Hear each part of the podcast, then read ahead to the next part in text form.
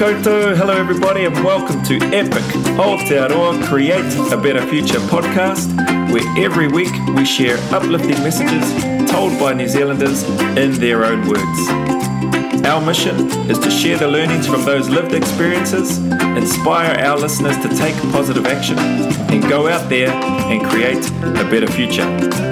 Proudly brought to you by co founders Joe Hortai, former soldier in the Special Air Service, family man, and aspiring entrepreneur, and Brian Osman, a knowledge engineer, family man, entrepreneur, and all round good dude.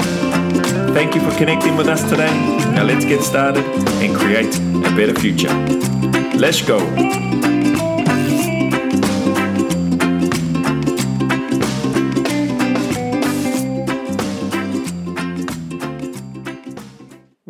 Everybody. The beginning of this podcast commences with a little bit of banter and back and forth with our special guest, Nick Caldwell, before we dive into his conversation. I don't know if you can see the background on mine, bro, but I got the Mill t shirt up, one of the original ones. Mate, I need to put my glasses on. Bro, that's already. He's talking based on the colour. Actually, we, we saw you when you were sitting down originally, and then you put your glasses on, and I was like, this guy is looking all distinguished and everything. Mate, Oh, serious, man. okay, Distinguished. I'll take Look, that. you look like a scholar, bro. A scholar. That's good. Oh, I've never been accused of being a scholar. That's. So it's on my um, it's on my right shoulder. Uh, you'll probably see it once it's fully edited and stuff when it's in Right. landscape view. But um, Yeah. I've got the one of the original T-shirts up uh, with the "You Work, You Reap" with the logo in the background on it. So Sweet, that's mate. sitting there. Your shoulders are actually taking up most of the screen. I can edit out some of that stuff. Maybe I might leave that part in there where you mentioned you've never been accused of being a scholar. what a good start to the I'll- podcast. I'll leave that in there as the segue. No. but anyway, we'll get into it. Kia.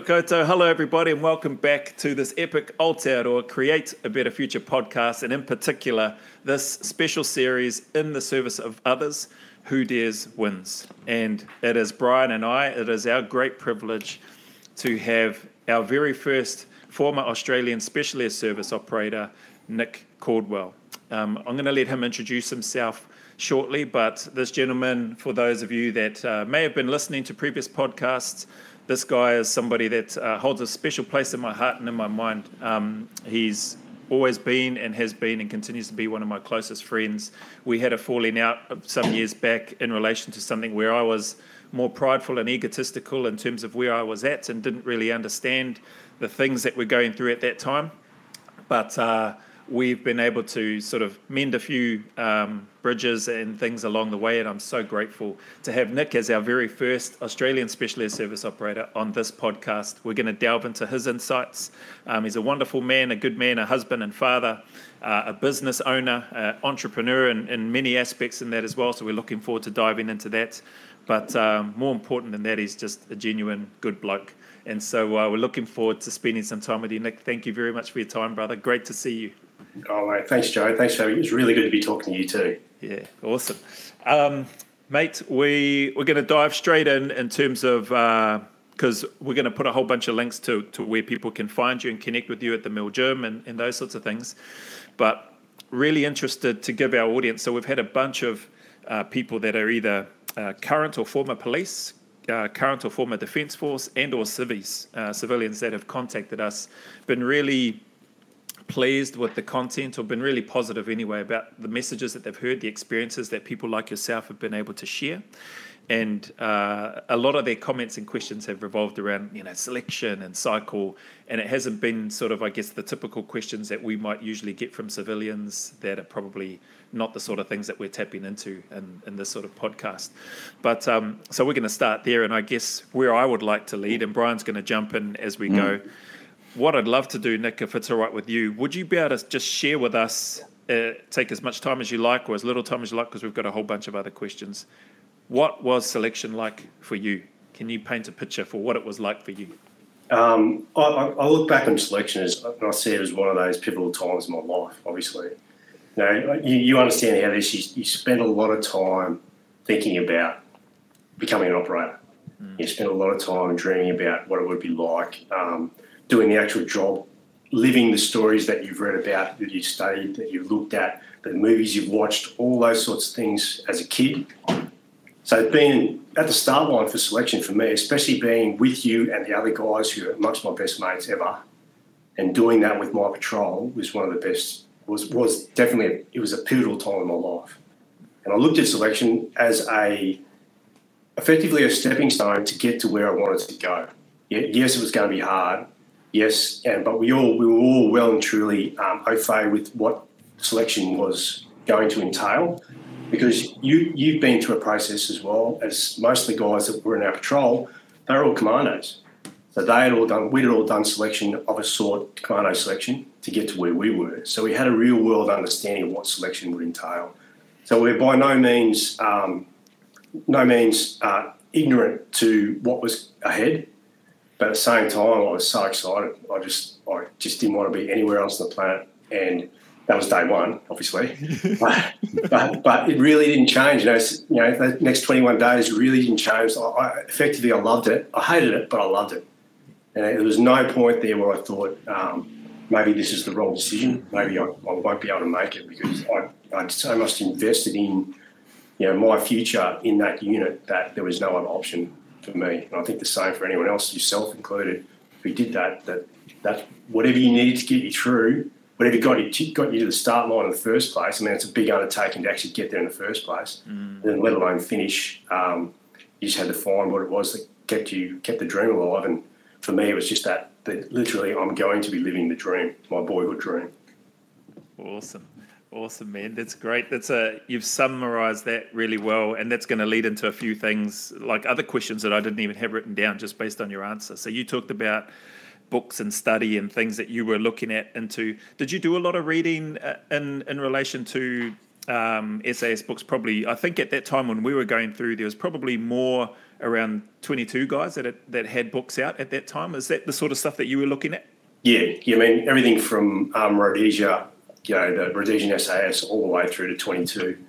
Yeah, um, gotcha. Even going, uh, looking at guys like Chris Ryan and Andy McNab well, that was their nom de guerre, but yeah. you know, their their stories, whether they be fictional or non-fiction, were I just ate it up. You know, you look at my bookshelf, I've still got tons of books of that whole era of X twenty two guys post first um, Iraq War or Desert Storm, mm. and the stories I just ate it all up. And then obviously fuel to the fire was the Iranian embassy, all the information about that that was coming out. It was, it was, there was still bits and pieces coming out. There wasn't a lot, but there was enough to keep the fire stoked. There was enough to keep me interested in saying this is this is absolutely what I wanted to do. Awesome. Can Can I ask um, Nick? So you talk about like, like, the Iranian stuff and the 22 SAS and, and all the stuff that the English were doing, but could you see that that, that link with, with Australia and the Australian and the regiment in Australia? And that's was that your, your fuel to go? Oh, I want to be, in, oh, or do you want to go like 22? Uh, I'm, I'm I don't know. I'm, I'm too patriotic. Even if even though, even though the British are very much similar to us, you know, I'm, I'm, I'm still too patriotic. I, I think, um, you know, I, I, I, didn't I didn't know how it worked. You know how it worked in the tier one um, community and how you basically gained your street cred or earned your place to go front line, mm. even if you did wear the cap, you did wear the badge. So I was ignorant to that. All I wanted to do was just go and do what I'd read about. Mm-hmm. And uh, whether it was as a you know the British Army, the Australian Army, obviously, if if if uh, I mean, there's guys that we know in our cohort that had a crack at the US and the UK um, branches, mm. and for us, and for me, it was like, yeah, we've got it pretty good here. Like we still get, you know, conditions for us, pay wise, everything else is pretty good. We probably got the worst base in the world. When you looked at Campbell Barracks back then, you know, my, my, my, old man came for our beret parade and he goes, "Oh, is this where's, where's your office?" I said, "There's holes in the roof and there's gutters are falling apart and there's potholes in the road." And goes, "This is this is the SS." Camp? I said, yeah, Dad, this is the SAS camp. You know, we weren't too fussed about It's cool, now, eh? now it's changed. In fact, the group, you Kiwi guys that heard stories about how good it was compared to how we had. I'm going, how's that work? Never works. but now, now we're caught up to you guys. So, so you look at the base now, it's world class. It is literally um, uh, yeah, high tech, high speed, probably what you envisage a tier one unit should be housed in. It, it, it fits, fits the bill absolutely. Man, awesome, awesome, bro. Thanks for that and that clarification and stuff as well. I love the points, and I want to ask you this question: What were some of the most memorable parts of selection for you? What stuck out for you, mm. whether it was good or bad? Because it is that love hate relationship. What were some of the the memorable stuff, maybe positive or even maybe not so positive? Is there anything that stands out for you in your mind um, during that process? Um, yeah, actually, one thing comes to mind straight away. I didn't have to think about it; it just comes straight up. Yeah. Um, yeah, you, you get allocated responsibilities for this section throughout the, throughout, especially through Lucky Dip. So we're in Lucky yeah. Dip. You're in my section, and uh, and I got an allocated section commander's position. So obviously, you've got to navigate from point A to point B. We've got to get there in a certain amount of time. I was trying to work out in my head how much time is about right.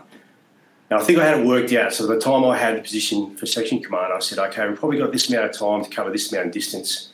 I want the best guy out, and we're just going to hang on because I knew as soon as I put you in front, Joe was out front. We had to basically run to keep up with him.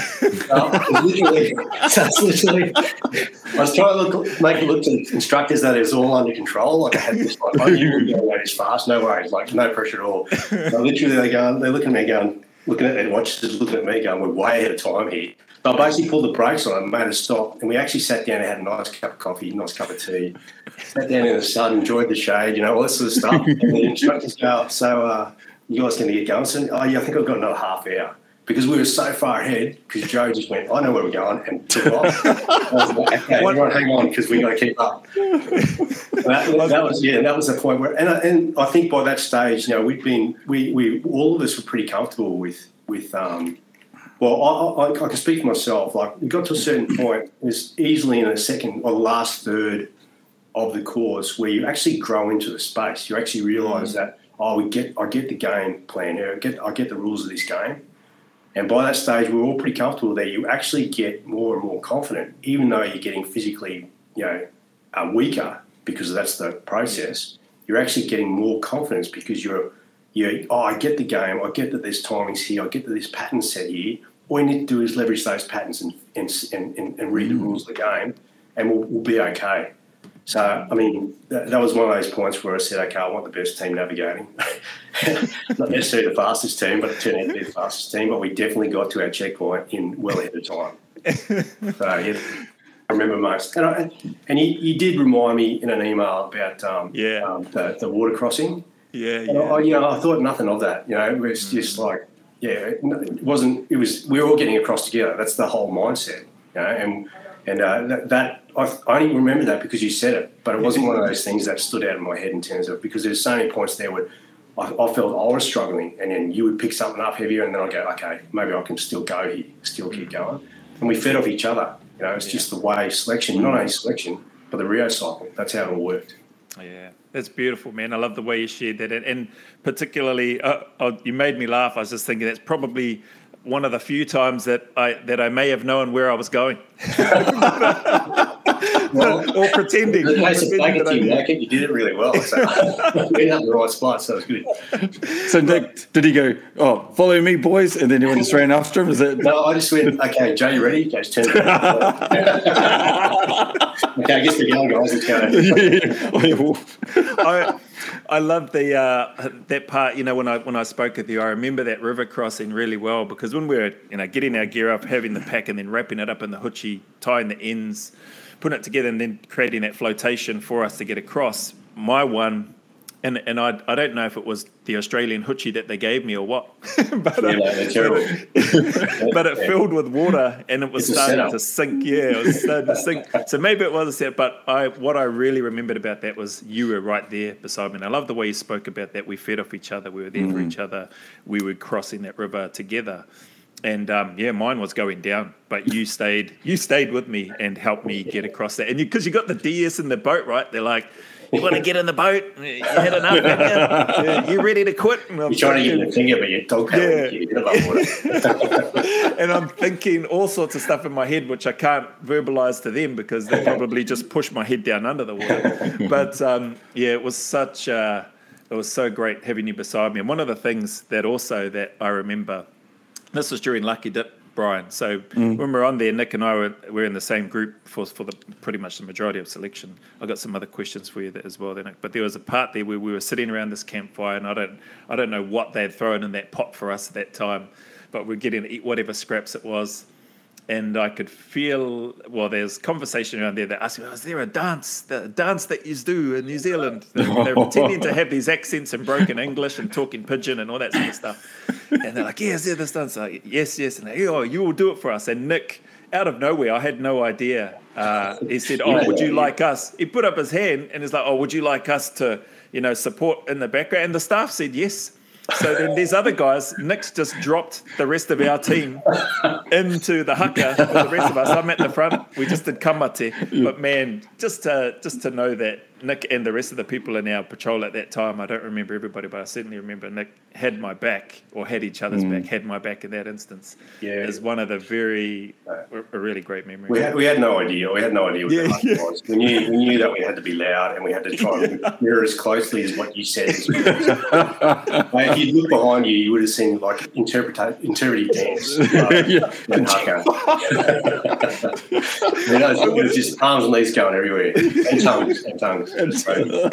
yeah. I wonder if they, man, I don't know if they did. Well, probably didn't have smartphones then, but I wonder if there was some sort of recording of that. But that was. Uh, yeah, that, that was, a good time. That was yeah. a great memory. Oh, it would have got a lot of hits, I'm sure, Joe. yeah, yeah.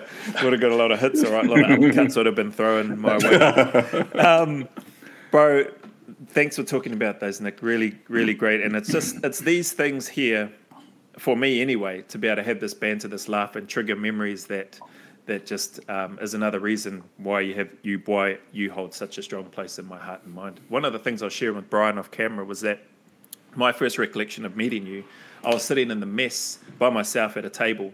And I don't know if you remember this, but you came up to me. You left your guys. You came up to me, introduced yourself, and asked me, invited me to come over to sit with you guys at the table. And that, that to me, man, has I've never forgotten that. It was such a yeah, really powerful moment for me because I'm brand new. I don't know anybody there. And then you welcomed me over. You didn't know who I was, brought me over, sat me down at the table. And um, yeah, and then I started to meet Woodsy and, and a few other boys at that table and yeah, yeah, uh, became yeah. friends with you guys. So Really yeah, appreciate that, man. That was uh, that was me going through lucky dip because you might have turned, turned out to be a moron. I, don't know.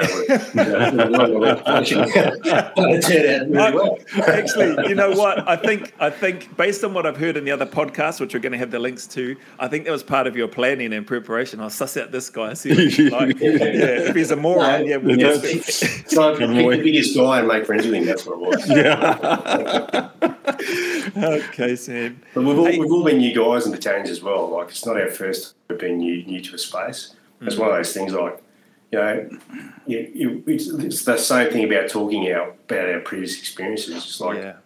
well, everyone's been through the same thing, or to a certain degree. Well, why do we have to repeat history? Why don't we just go say hello to the new people?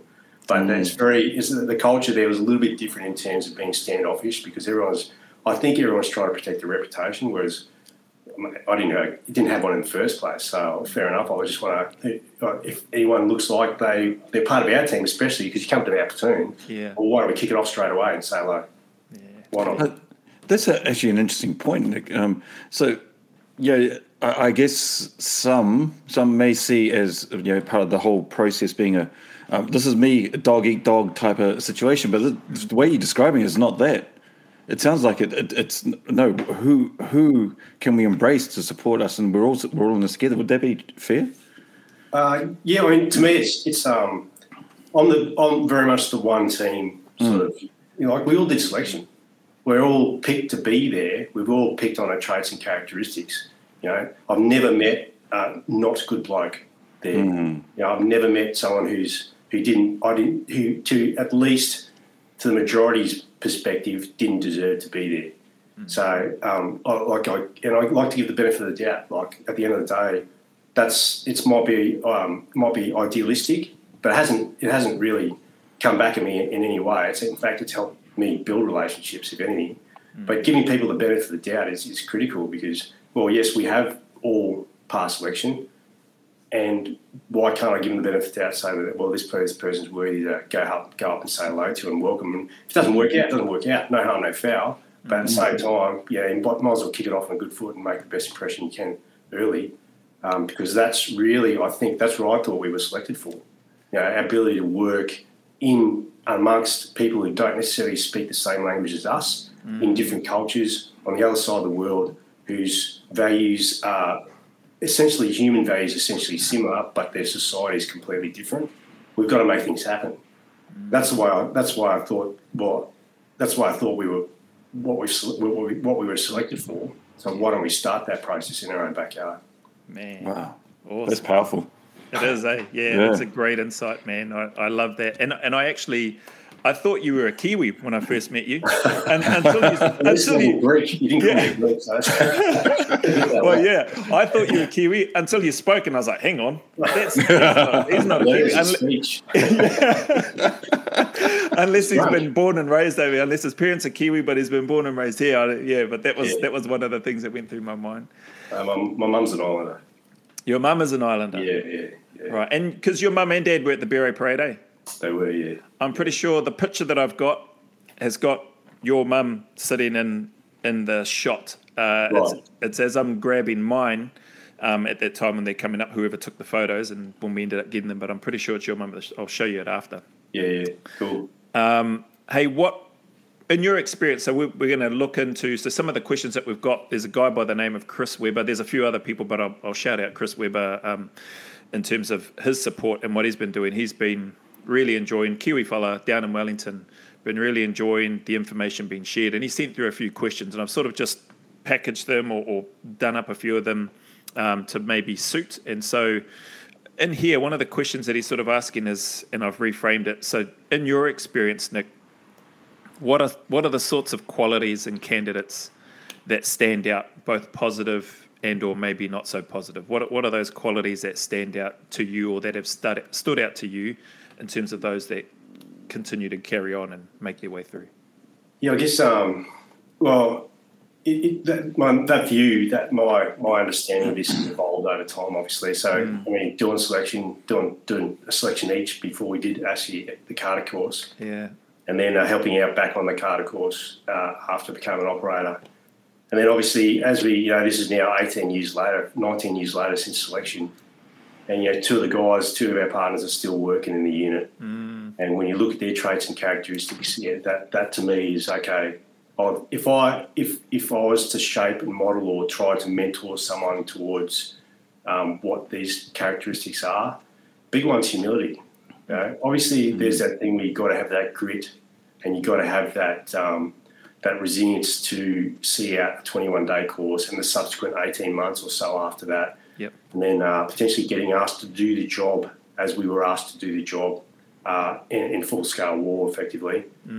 Um, and you look back at that, you go, you know, those it's humility is a big player here because what humility does is it allows you the brain, the bandwidth to look at yourself, do a bit of self reflection, assess, okay, where am I doing well, where am I doing poorly, and how can I do better?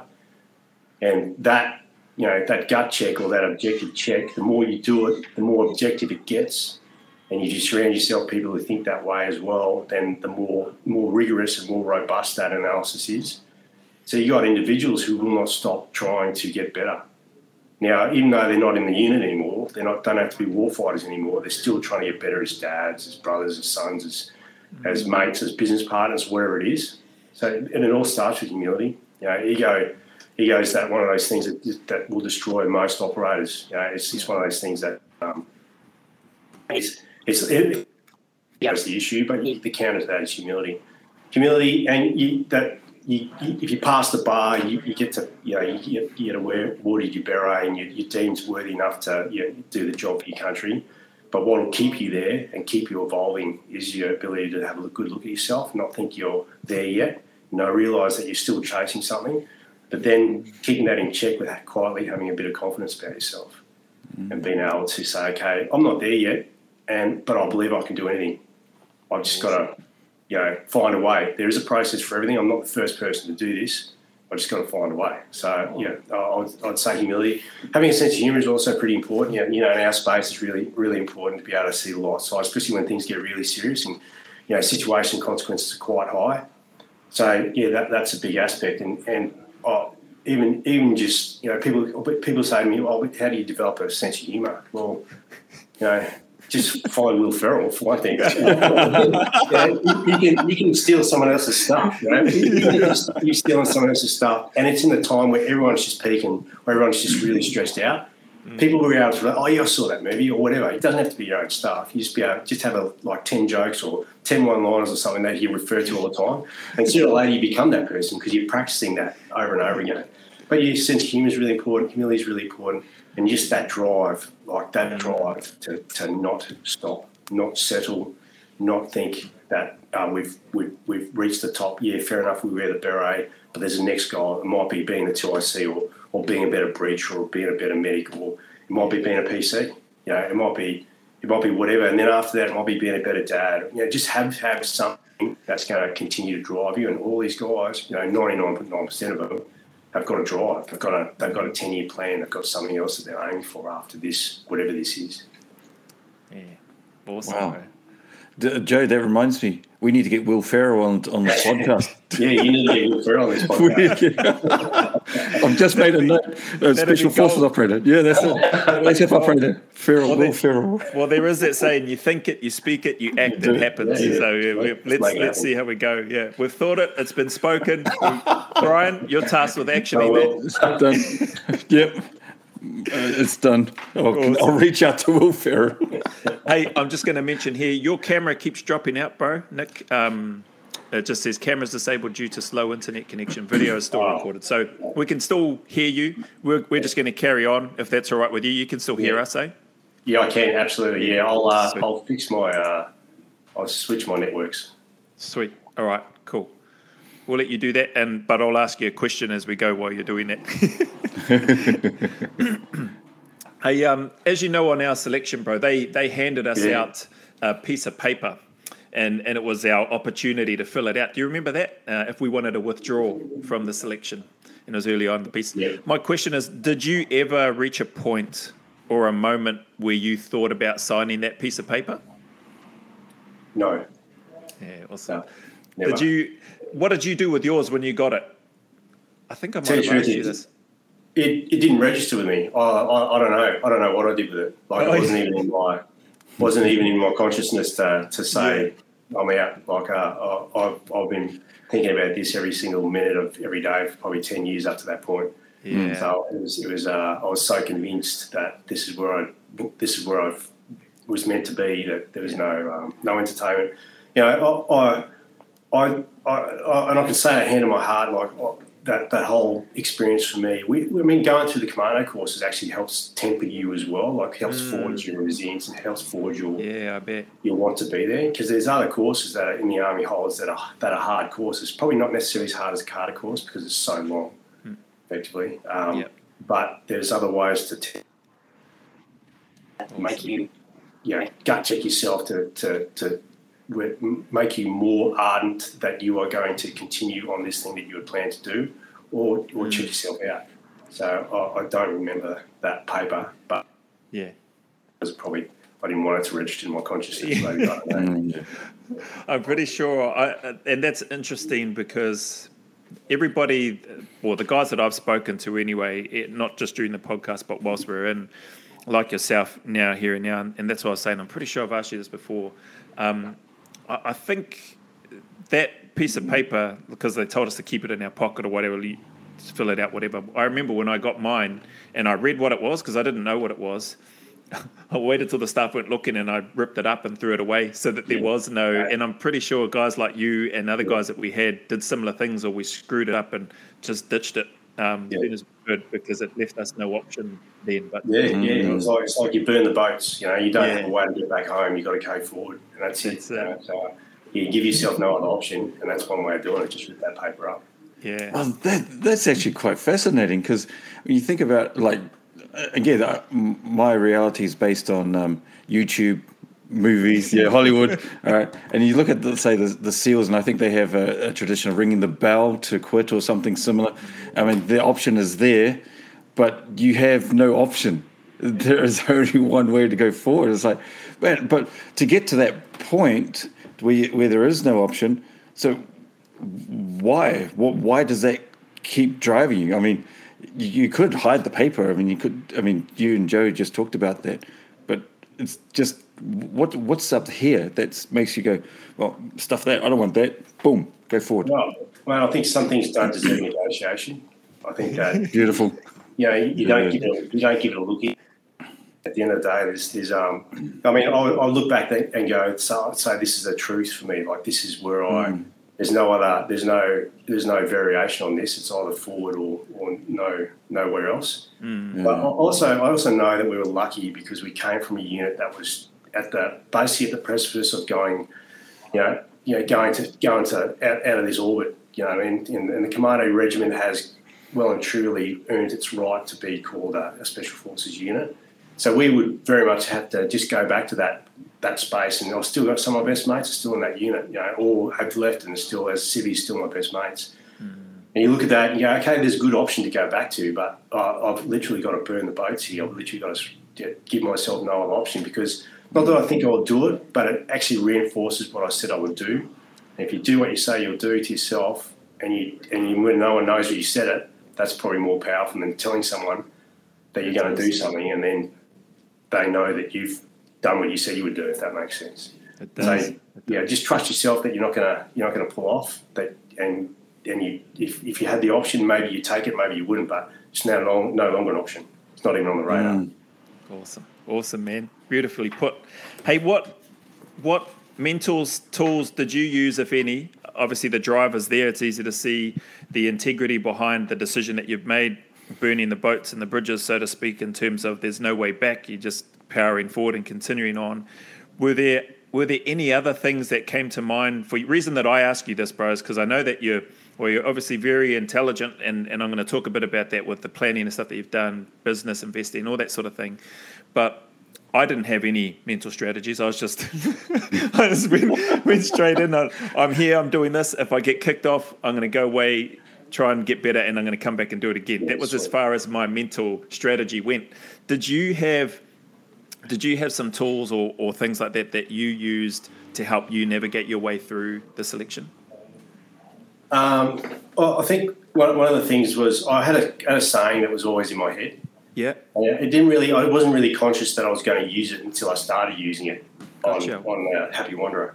And It was that I'm still alive. That's it. It's a song by POD. It's a it's a American band, which I don't think they've got one song. I don't know. I don't know about the rest of the album. But I heard this song. All it says, "I'm still alive." So if I'm conscious, I've still got two arms and two legs. I can still walk, put one foot in front of the other, and I can still think. I'm still going. And and this isn't anywhere near survival for me. So if that's the case, I'm, I might as well keep going. Know. Awesome. And the dream was still, you know, etched into my head as a 10 year old that I was going to become a commander or something like that. And all I'm doing is continuing what I, you know, what I'd grown in my brain to do. But you, it was interesting that you would say that too because you're, it becomes part of your DNA just to think this way. Hmm. You know, it's something that you may have to train yourself to do it. But if you say that you hadn't, you didn't have to go through any mental process yourself, it's because it's already part of your DNA. At some point, some time in your life, whether you were considering joining the army or not, you actually had these thoughts that will keep you driving forward. And that, that's it. It's you, you, sometimes it's nurture, sometimes it's nature.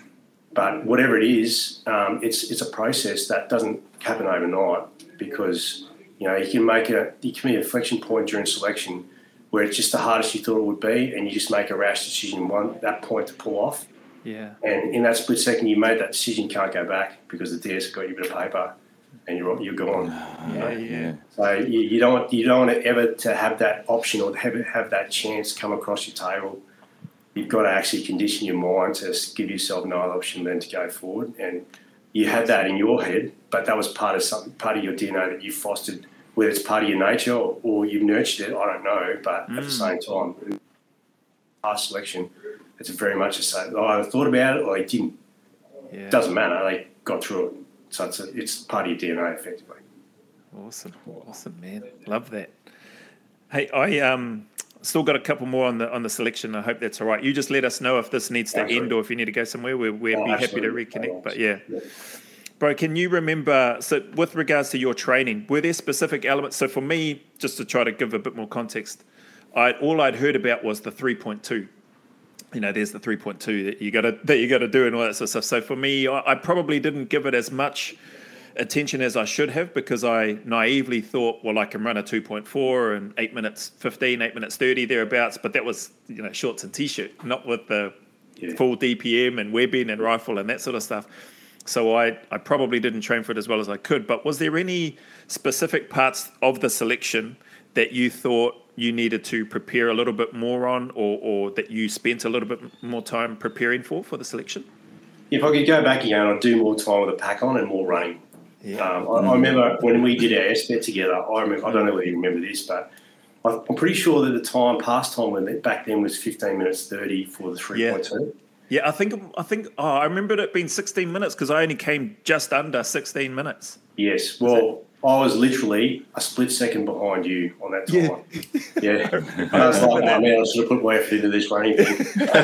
and we and we just made it because I remember, yeah, yeah, yeah, I remember you talking to that yeah. man. I think you mentioned something about oh, if I could keep if you were staying relatively in touch with me, then yeah. we were going to be good. And and I I think I significantly underestimated that. yeah, I've run it before. I had run it before, and I was I was very confident that I was under fifteen thirty every yeah. time. Right. Okay. You add, Maybe you, add, you add the nervous energy, and then you add the um, the, the actual occasion, the, the energy burn from the occasion itself, and mm. the instructor pressure, and all that. You know, you're being watched all the time, and yeah. And uh, and then you, the, all the stuff that we did before the 3.2 as well. yeah. So you're already pretty fatigued. So if you're adding 30 seconds on, you're actually not doing too badly. But you don't want to just get in by the skin of your teeth either. Yeah. So, but we mate, we got through. Yeah, yeah, yeah.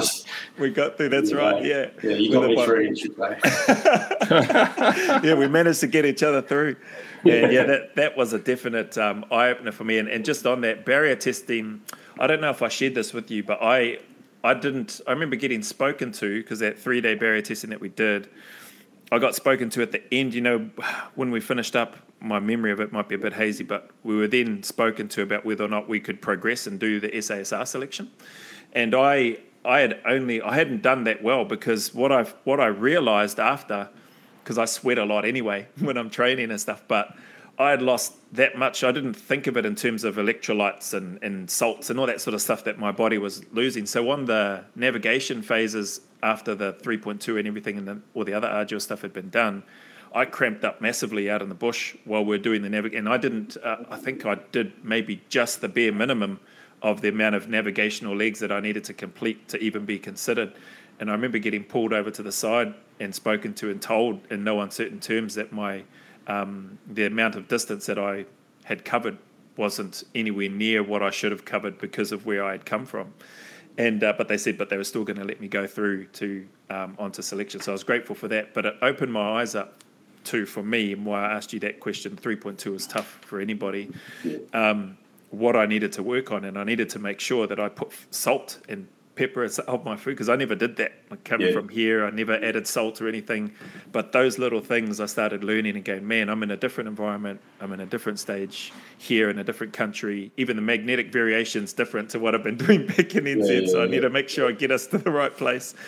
But that stuff, man, did you have any um, other things that you specifically worked on? So you mentioned you would have worked on more pack marching and more running. What did you sort of focus on prior to selection for you?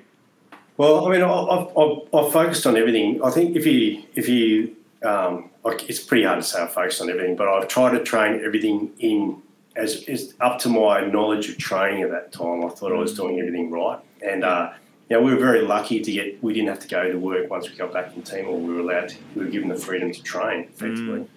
So we're getting paid like paid we paid athletes to you know to prepare for this thing. So we're very, very fortunate. So, like, I, I look back and I go, okay, well, up to that point, based on the knowledge I had about training at the time, I'm confident that if I'd failed selection, I couldn't do any better. That, that was my thing in my head that, like, this is right now. If I don't get through now, there's not much point going again because I don't think I could ever get a better preparation this. Maybe I'll get fitter. And the other thing is, I was training with, I can't say his name, but I was training yeah. with, we'll call him Zulu. Yeah. I was training with him, and he made me feel terrible about my chances. he makes everybody feel terrible. this guy, he, and to this day, is one of, still one of the fierce guys we, we, you'll ever meet in your life. And back then, he was the he was the he was the benchmark in terms of all levels of fitness in every every every domain of fitness. He he fit the bill completely to the point where he he he, they, he runs out of track. You know, they they give him a time march and they say, "Oh, no one will get this far." Next thing you know, Tim rocks up. yeah. can't get name. Yeah, that's, Yeah, that's so right. There's, there's lots of. Uh, yeah. Yeah, so he- he's he's. So I'm thinking, okay, this guy, this is this is the standard. I'm just going to chase him. I'm just going to try and keep up with him. But he, it's a it's a creeping line. Like, you get to it, the further it gets away from you. So um, I, I was taking those hits to my ego on a daily basis, but at the same time, I knew I was meeting the minimum requirements for what I knew about the barrier testing and what I knew from the guys who had actually done selection in our cohort that we were working with at Commandos. Um, so I, I, was, I was still pretty confident to put my name down and, and give it a good crack. But at the same time, looking back on the knowledge, obviously it's 20 years later, knowing now, uh, passing on that information is absolutely critical for us is, to, is to let these guys know that like, if, if our if we want to make the next generation better than we were, then we've got to pay this stuff forward. You know, you know, make sure you get your electrolytes, uh, make sure you account for the air temperature, make sure you do your distance with the pack, make sure you don't increase the loads too quickly, otherwise you break yourself. You know, all these sorts of things. But I think based on the knowledge we had, there was a bit of luck to get through. Yeah. We can. There's a bit of a science. You know, we can we can pretty much. Um, pretty accurately predict if we've got someone who we think is going to get picked up. Um, so that's where it is for us at the moment. But back then, I wish I'd known what we know now. But so the best thing we do is help those guys who are where we were, uh, who are now where we were 20 years ago, and girls. Awesome. Awesome. Wow, that that's actually it's fascinating to hear that there's a science around. I mean, it makes sense when you're talking about it. Like, you know, you're talking about kinesiology, the physiology. You're talking about sports science. You're talking all those things. You're essentially a, a elite athlete type situation, as you described. What you had three weeks to to prepare for that, but to hear you describe that, um, because I think some of the uh, earlier podcasts that we've that you've had, Joe, um, and the people on there, they talk about oh, just put the pack on, hump up and down a mortar box, you know, just to get the legs going or whatever, you know, and say, oh, we just do it. But to, to hear you describe it, it's like that's actually quite fascinating because it's. You, I'm thinking that um, if you need to be able to get to X, to be able to do X effectively in, in the most efficient way, you need to pay attention not only to your body but your surroundings as well. Yeah, the air temperature. I, I didn't even consider that, to, to, to be honest, from from my perspective. So, I, I guess what, I, what I'm getting at is, is is saying that if you were to yeah go say go through selection again, would you be pay a lot more attention to it, or do you think that's something that would just be you're already aware of because of where the army has evolved since 20 years ago or whatever it is? Well, I- I think it's where the army and where science has evolved since hmm. 20 years ago. I mean, there's been there's been lots because these are effectively these are brands. Like SAS is a brand, and mm. it's a brand. It's an elite brand, um, and so the mindset around that is that well, there's there's incremental increases that we can make here because it's a, it's a, basically the laws of diminishing returns where you're starting with a raw element, you'll make a lot of return from a little bit of effort. But as you mm. get to the higher levels, you're looking at mi- minute returns, almost mm. You know mm. insignificant returns based on a, a whole lot of effort. So there's been a lot more research done in that space to say how can we incrementally get more out of what we're putting in here and get longer longer life out of our soldiers as well once they get into the unit. So there's more information. You know, when we come through, Yeah. Joe mentioned we didn't have smartphones back then. We didn't have Google. We didn't have access to information at our fingertips. And fair enough, a lot of information out there now is not accurate or won't really help you. There is really good gold out there, which if you dig hard enough and you find it, um, and it's usually coming from people who've been there, and it should be should be coming from people who've been there, backed by the science of the studies done on those people who've been there. And we've been very lucky that, that a lot of these tier one units have gone through that process. They got these got these really smart people from universities all over the world, and they analysed operators every aspect of what they do, pre-service, pre-selection, as an operator, and then post-selection as well now. So um, we've got to leverage that info. And when you look at it now, it's it's a it's definitely a it's, it's a process. You know, it's no longer something where we're just going to stick our finger in the wind and just see where the wind goes. You know, it's, it's, now it's like okay, we, there's all these factors here, um, and we can calculate. We can we can make an assumption on a few certain things because there's already evidence of it. There's already a, a, a there's already been a, a, a study case to use, and then you combine that with the science, and you know we can you, now it's it's a the, the, the, X factor is the resilience piece. Mm. Yeah. The X factor is mm. the part where you you burn the boats and you and you find what's within you to keep going, regardless of whether you think you're going to pass or not.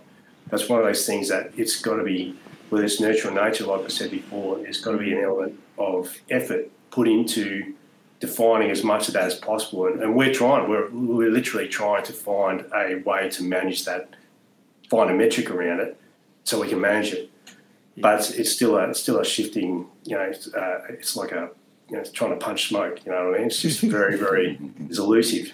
But once we get our finger on it, then that'll be that'll crack the egg for a lot of not not just the military, the society in general. Mm. But going back to selection, you it's a process now. If you can understand what the, essentially the selection process is really well honed and really well defined, mm. and because it's really well defined, you can define processes around those goals and goals that have been defined. Yeah. And there's now a track record to state that we'll get this outcome if we do this work. We'll get it optimally if we do this other work. And, and uh, that's our goal, that's our job for the last 10 years is to basically design that to the point where it's as good as we can get it at the moment. Awesome, awesome man. And that's the stuff that, um, man, really well put. There's a, there's a, a whole bunch to unpack in what you've just mentioned there, Nick. Uh, uh, but I want to jump and skip to a couple of things that you mentioned in there. And I wonder if you would be okay speaking about um, that's sort of what you guys are doing now, right? Just with one aspect. So obviously, there's the gym. We're gonna we're gonna talk about the mill gym a little bit more in terms of what you guys specifically do, not how it was founded and all that sort of stuff, but more focusing on what you guys do now and the evolution of it and what you guys are doing. But it sounds like is that part of what your package is providing at the mill, right? That science or backed with some science approach with actual operators or former serving operators that have been there helping a cohort of people that come through that have a desire to whether that's to go to TRG or whether that's to go to the unit or whatever. Is that what you guys are doing at the moment? Yeah, I mean, I mean that's that's where the way it's gravitated. I guess. Yeah. We had it, you know, even when, when we were working together, we had it loosely in our head that that's what we would be doing eventually, somehow in some description, some form. Yeah. Um, but we've because it's been because we as our background, and we're still guys are still operating at the moment who own this joint. Mm. So the, the feed, the live feed of information coming back in terms of how preparation needs to be shaped for people who don't know where to start effectively. Yep. We've got a live feed on that, and um, uh, we shift as they as that shifts, and we learn as as the new information comes out. And we've got a test. We've got lab rats here, which basically basically they they kick it into action straight away and they give us feedback straight away. Like it's um, not just our coaches, like our coaches here, uh, uh, they've all got a goal. Like we've just lost one to TRG, we've just lost another to SAS, we've lost we've lost one to being he's a doctor. We lost one two years ago to being a doctor. So, so we're getting these. We've got people within our organisation who've got this. It's not just about the training. It's about what the training opens, what doors that training opens for us. Yep. Uh, in terms of developing our mentality as well so we we're getting these these feeds from from different um, trades, professions, crafts, whatever it is that they're doing. But when you look at it, when you boil it down to it, it's still at you know high functioning, um, elite level. I don't not necessarily like the word elite, but high functioning individuals who are big contributors in whatever space they're going into. They all think very similarly. Mm-hmm. So now, if we create a space where everyone's surrounded by those sorts of people, whether you're going for SAS, TRG, or you want to become a doctor or whatever, or you want to be the best housewife or house dad you want to, ever in the world. Well, we've got a culture now that we, we, we've been fighting hard to try and foster. Uh, and just so happens we have like we have uh, so far 100% strike rate on all the people who have done selection, who have done our complete process, every element of our process, have been picked up for further training for awesome. TRG, wow. SAS. That's awesome, man. Yeah, so it's been good. That's huge. That's huge. You know what? Um, it's, it's fascinating you describe it because you tie that back to what you said earlier. You know, the rules of the game, understand the rules of the game, leverage the patterns. There's a process, rather than just thinking, "Oh, yep, I'm, I'm going to rock up and do this," you know, or, or whatever. Because that, that, might be my mentality if I was to try it. Oh, I probably wouldn't get far. I'll probably be signing that paper as soon as I joined. You know, if I did that. But uh, you know, if you understand the rules of the game, we understand the pattern. And this is going to be useful, for, I guess, for those. I can see that being useful for those in the future. Yeah. Because if they understand it, because I, I imagine you as a 10 year old and as Joe as a 14 year old go, oh, the SAS, wow, this is so cool. The stories that go with it. But understand the game and the process behind it will, will help you continue to, to go forward. Uh, I find that actually fascinating. I never, I never even thought about that before. That's so cool. I like the way you put that. I Yeah, told you he was clever. Yeah, scholar, scholar. okay, so He's going to start losing credibility for the show. Uh, but, but that's it. Like it's like it's like uh, I mean, there's there's every industry has its own language. Every industry has its own um, progression, and uh, and and if you want to be work in that industry, you have to follow the progression effectively. And there's been outliers who skip, you know, who skip some steps, and there's there's some freaks out there. We've worked with some freaks as well, and, and you know, at the end of the day, you're uh, you've got to humble yourself to the to the pattern to the to the program. If you are if you if you don't abide by the rules of the game, whether they be the you know the rules of the jungle or the rules of life or the rules of society or relationships or all that sort of stuff, then you won't you won't thrive. You won't you won't succeed in those environments. So if we we try to make it simple. Um, uh, it's just understand. Okay, this is going to happen. This is more than likely what's going to happen next. After that, you'll probably do this. Like that's at its very very simplest form because the, the selection process is really well documented at the moment Yeah. there's been there are some variations year to year, and still to this day there are variations. But Yep. there's only a few ways you can select certain characteristics about people, and you, so you can't vary that too often. Yeah. But um, but then um, the way they're doing it now is becoming to the point where you don't really have to drive these guys and girls into the ground to get it. But we still want to test the X factor. We still want to test whether they can are resilient enough to see this this chaos and this adversity through to the end of this 21 days. So for that reason, we have to you have to you have to smash or not smash, but intelligently Yep. um, put pressure on uh, the candidates to, Yeah. to try and elicit this X factor, this this grittiness. That's awesome, man, and and that's such a good point that you've spoken about because that's the stuff sounds like of what you guys are doing, particularly with the with the success rate, the hundred percent strike rate and strike mm. rate so far.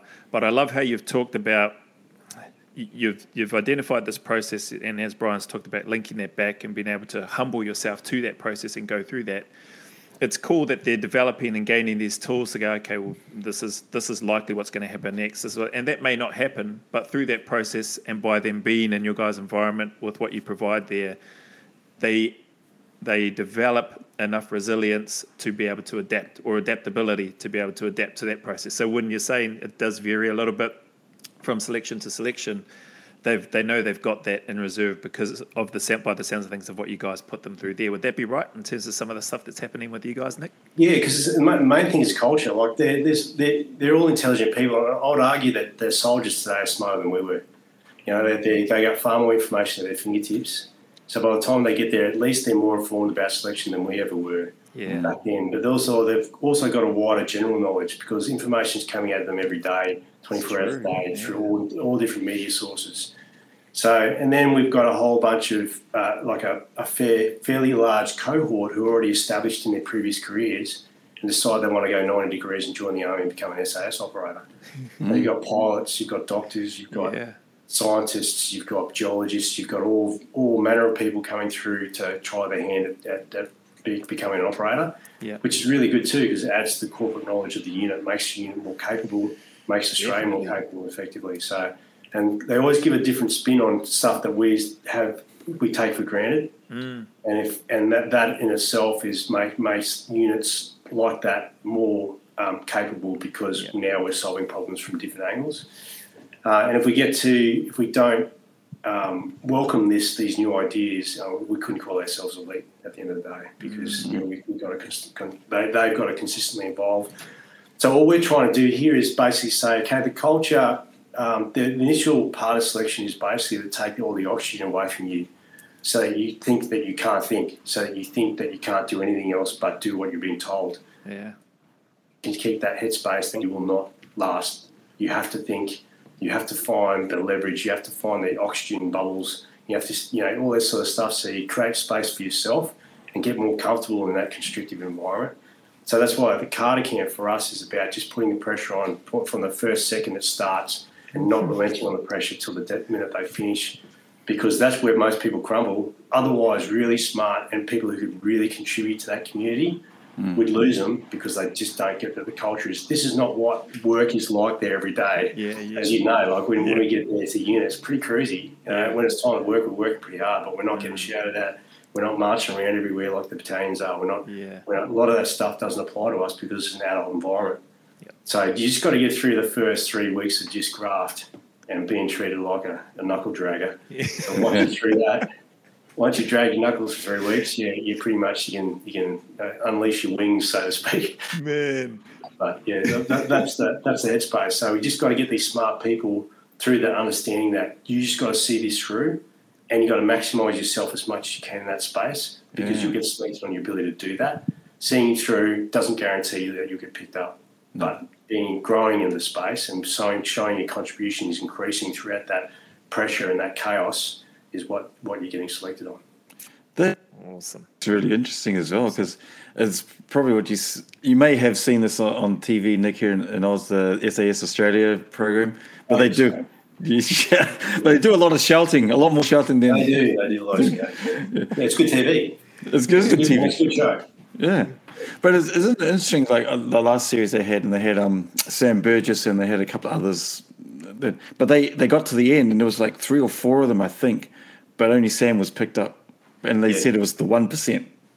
Yeah, yeah, yeah. That's. Uh, I mean, I mean, I'm not going to comment on the show. It's it's uh, those guys are credible guys. Like they are, mm. they are operators. Yeah, they are veterans, real veterans, and they've had done some really cool stuff and really brave stuff.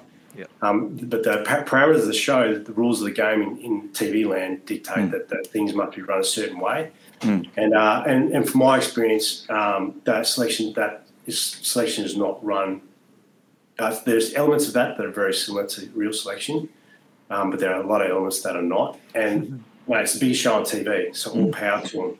Um, but but there is there is probably half the maybe twenty five percent of the shouting for one thing, um, and and, and, uh, and, a lot of it's about it's about you um, you making conclusions about your own performance mm. rather than having someone give you some external feedback on whether you're doing poorly or really well. That's right. If you're going to get, all you're getting back is feedback about how poorly you're doing and no good stuff. It's up to you to keep yourself in the game yeah. and motivate yourself to stay there. And that, that internal conversation is the want to get through to candidates is that it doesn't matter what the world's having, doing what's what's happening in the world or what the world's doing. At the end of the world, at the end of the day, if you're good up here and in your, in your heart as well, then and that's that and that keeps you in the game. Stay on that track. You know, keep that conversation going. Mm-hmm. Um, but if you look at the show, like we, we've had, we are very fortunate to have trained um, um, students or candidates on the show. Oh, uh, and to tell you the truth, the first the first series we had um, one of our guys on it. It was a bit of a step change because we didn't know fully know what to expect in terms of how the production would run. Mm. If we had another third crack at it, we'd do uh, we'd do a lot better. Um, but then these these people we've trained, they're, they are exceptional individuals, mm. really successful in their own um, trade or craft or sport or profession. But the culture aspect of it, in terms of how these things run, is different to their cultural mm. um, aspect in terms of how the way their sports run. Yeah. So you just got to get your head around that, and uh, and that's where we've got to look. Okay, we can probably pivot the way we train uh, future candidates yep. or celebrities for these shows so we can get more. They can get more out of it. But you talk to them, they said, "Oh mate, that was everything I wanted, everything expected, and, um, and more." When I did that show, I really wanted to see what it was like, and I'm glad I got it, even if they didn't last the full, you know, mm. two weeks, whatever it was. Yeah, yeah, wow. that's awesome, man. Great points, and you've you've really sort of segued in nicely to, to I want to get into cycle, but I just want to talk about some of the things and re-emphasize the stuff that you talked about. That drive for excellence is is a constant in it, and that's obviously what you guys are doing. Guys do there, and the obvious 12 years. Is it 12 years now? 13 years? 12, 13 years? Yeah, 13 years. Yeah, still hammering and, and doing really well and being really super successful, which is awesome. But I, I, like the points that you talked about in the selection. So I haven't seen the the show over there um, in the Australian side. I've just seen news articles and stuff, bits and pieces. But um, I've seen similar where there is a lot of yelling and shouting, and as we know, Nick, that that's sort of not really the reality. You're always given the impression, and Bill Bestick shared this, a, a good friend of mine. You're always given that impression that you're failing, and I love how you spoke about it's that internal conversation that we have with ourselves to keep ourselves in the game. You're always, and it and they always give you a look like, is that all you've got? Is, is that what you think is expected? Do you, do you think that's good enough? And you or you just constantly, for you, you do, you feel like that knuckle dragger for the three weeks that you talked about. So this now, I- I'm going to close off the selection piece and sort of move into the cycle because what you've talked about, I want to try to link in here. And cycle, obviously, there's 10 to 18 months depending on, on how things go. What was that like for you from an from the need to absorb a heck of a lot of information because there's a lot of information during the cycle that we're that's condensed, compressed that we're expected to take on and then apply effectively. What was that like for you? Not only so two parts, the absorption of the information required and also the need to then rapidly apply it as effectively as you can. What was that like for you on the cycle? Um, I mean, obviously, it was a challenge. I think for all of us to say it wasn't a challenge would be uh, probably lying to yourself. Um, mm. But I, I think uh, you know if if you like, you're you're so keen, you're so invested in this process that you could be told to clean toilets with a toilet brush with a yeah. toothbrush for ten weeks, and you do it because if that's yeah. got, got you to where you're going, then you, you're going to do it. And I think that helps a lot. Like no matter how much pressure they put on you to learn, it's stuff you want to learn. Yeah. And you want to learn it so bad that you'll study it at night and you'll and you'll take your books home. Like I don't think there's any guys there that, that were nerds at school that would do that at school. But that's space, that school absolutely learn. I got to the point where I'd buy buy a toy pistol and be in my room I don't. This might sound like a confession to you, Joe, too, but I'm, it's all right. Yes, I'm, I'm ready. Confession time. Yes. I'm sitting there in front of my mirror, and I'm actually drawing my pistol out of my holster, my, to, to, to try and get my drills dialed in. You know what I mean? Yeah. And that's the amount of study that you're prepared to do. To, to get it right, to get through first time every time, and I wouldn't say that everyone would do that, but you know, some some of you guys probably think I'm a nerd for doing that, but I also, I also see myself lucky as having started at university before I did commando selection. So right. that process of learning, well, well, one, seeing that that's not the life I wanted to do, that, that academic, that stream, but two, knowing that, okay, there are ways to learn here which um, which some work better for me than others. So mm. I'm going to stick with the ones that work better for me. Yeah. And and even retaining numbers and or retaining. So I studied languages in uni, uh, as part of my, my degree. And so, even verbatim, trying to learn an English word, uh, uh, sorry, a foreign word next to an English word, and just doing that really just, you know, mechanically studying something was just got my head around this whole study process. So, mm. it was still a challenge, but I, I, found that I still loved it. I still enjoyed that whole. That even the, the pressure of the CQB course, for example, you know, there's yeah. so many things you can go, you can do wrong there, and so many things you get failed on but I, I, found that once I understood the rules of that game, I learned to love it. You know, mm. I know, I know we were breaking up. Actually, I think we were broken up into two sections when we came back from Iraq. You were on one CQB part of the course, I was on the other course, and we had to do this um, this drill where we had paint in our in our MP5s, and we basically half that half of that course stood on one line facing one way, facing the other way. oh, the half right. stood on the other line facing the other way. And he has to go turn. We turn and we have to shoot the opposite number with our. Yeah, that's right. And they just whittled it down over a bunch of fixtures to get to the last two. And it was me and uh, Robbo, and as the last two, and I just picked him. I just turned around and hit him in the elbow. It wasn't a kill shot, but I counted, so I'll take it. But then I looked over and you were doing this jump where you're clicking your heels together with all your CQB you're on because you'd gone on the other side as well. I just remember that in blazing in my head, this big Maori guy in the air, like something like out of the sound of music. clicking his heels and jumping for joy because he went on the side, on that side. oh man, yeah, that's that's. I remember that. I remember that, man. And yes, I remember I did jump up, and that's that's the, a very accurate description. I jumped oh, up in the air, clicked my heels together. Yeah. Yeah, man. You I was, said something like woohoo or something like that. yeah. you gas mask. I did, I did. And I remember that that drill was um, that was so funny. Yeah. So there was you and I on the, on the opposite ends, and I, I remember I won't mention his. Well, I'll mention his nickname. Donk was the the other yeah. guy that was on there, and so we're coming forward, and I remember on the turn calls, and we got the turn. So whenever you got the turn, your weapon had to come straight up, be pointing at the person, and one of the turns, thankfully, the lucky for him, the DS didn't say to to, to go um, because he said turn, turned, brought my weapon straight up and Donk turned and had his weapon down. So I was had him beaten the whole time, and I'm just thinking, come on, give give the word, but he didn't. So then we got to, we had to turn back.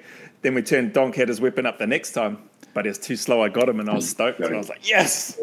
So, did you not? Did you not celebrate? I didn't. I didn't see you celebrate like that, mate. You no, I just went like this. Joe, Joe, the Australians are a lot more reserved when they celebrate. Yeah, yeah. they, were, they, were, more reserved in their celebration. Yeah, that's yeah. right. Yeah. Oh, that's uh, yeah. There's a memory. Um,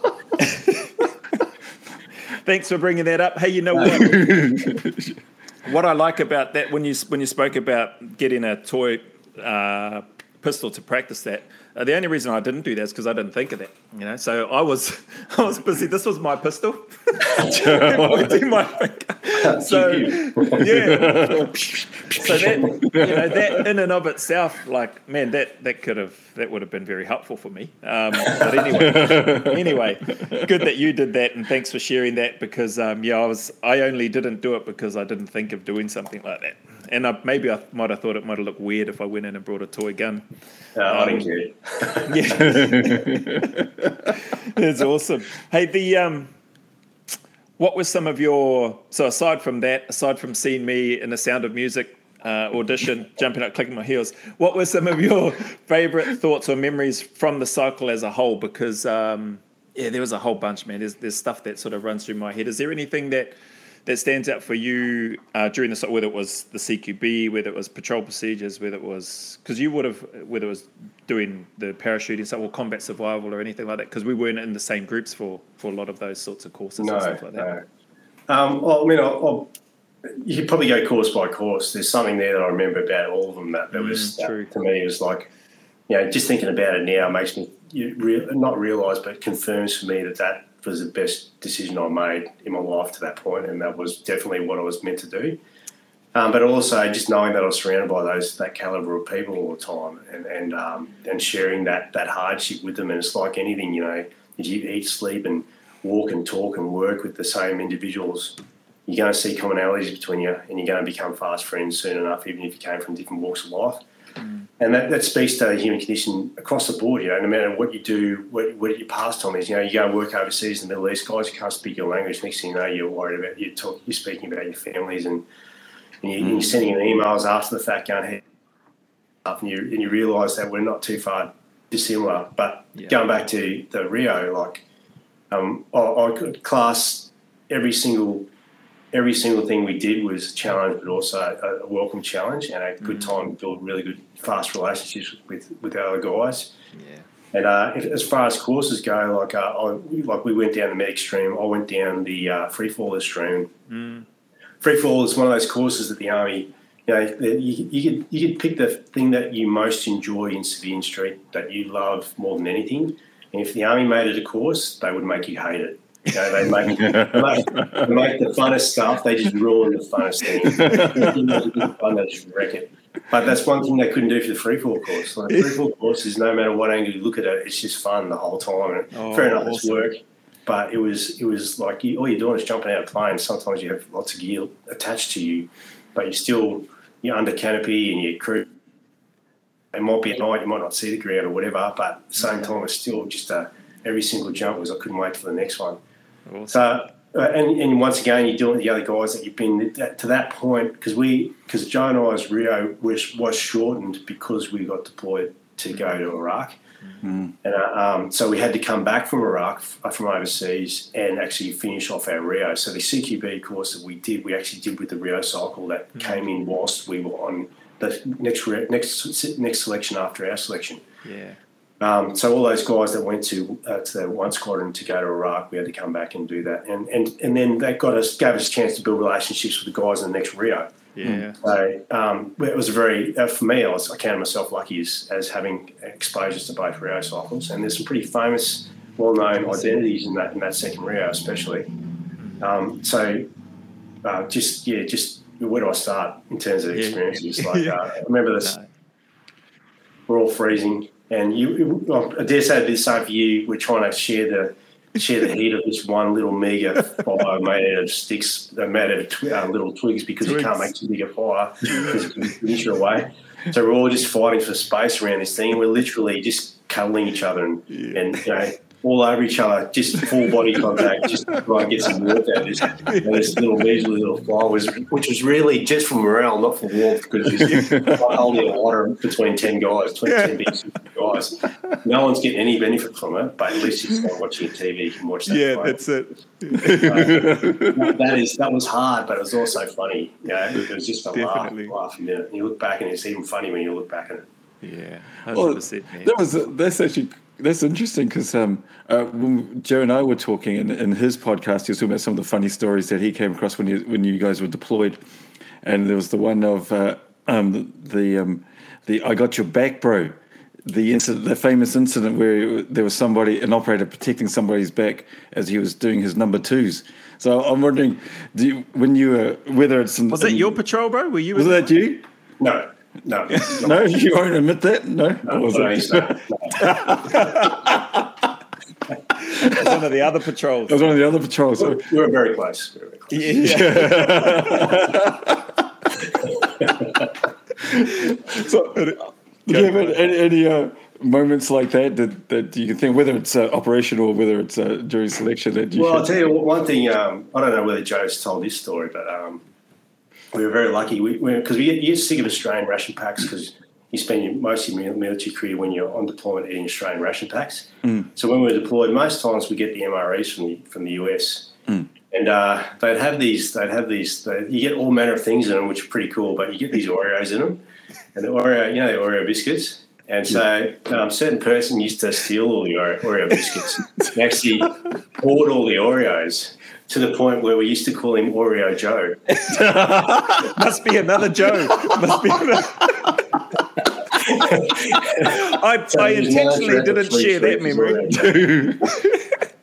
Excellent. I'm just writing that down, Nick. Or uh, That's right. I'm going to edit. I'm going to edit that part out. No. As as you know, if you've seen ours, we don't do any editing. So yeah, no. actually, That's great. um, yeah, yeah. No, it's, we'll leave that in there. But yeah, so I intentionally didn't share that story with Brian because then I'll never hear the end of it. no. But yes, man. I- anytime, I- Brian, anytime. yeah, thanks, man. Thanks, Nick. Thank you. Uh, a- and I also, well, might as well come out full disclaimer now. Here's my confession now. I also really enjoyed the pound cake and those things. Yeah, so the, the brownie pound cake stuff, the poppy Yeah. seed. Oh man, yeah. Anyway, bringing back memories now. Um, it, it was a nice breakup from the Australian ration pack. Uh, yeah, thanks for that, Nick. Yes.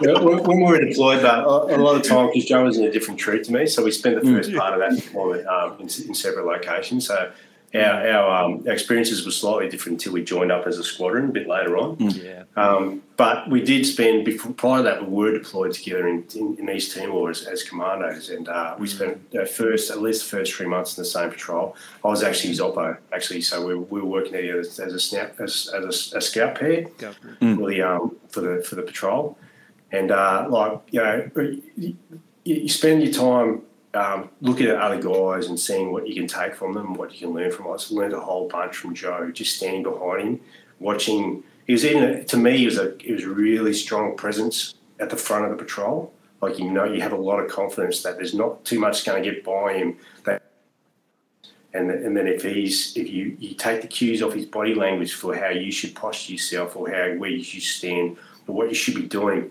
And it's guys like Joe. It could be because of his um, the, the group experience he had prior to that and the courses and training he'd had. But there's and you, you're surrounded by a lot of people like that. But I was very fortunate three months to be to be in that presence to see how you know guys at that level moved and walked and talked and operated and and uh, I learned a lot from that Timor experience. was was uh, very grounding for me in terms of okay, um, yeah, it wasn't a high tempo by any stretch, but it was not. And I was grateful for that part that I get exposure to these guys before we actually actually go over the boom or or whatever it is that we did when we on our first deployment together Yeah.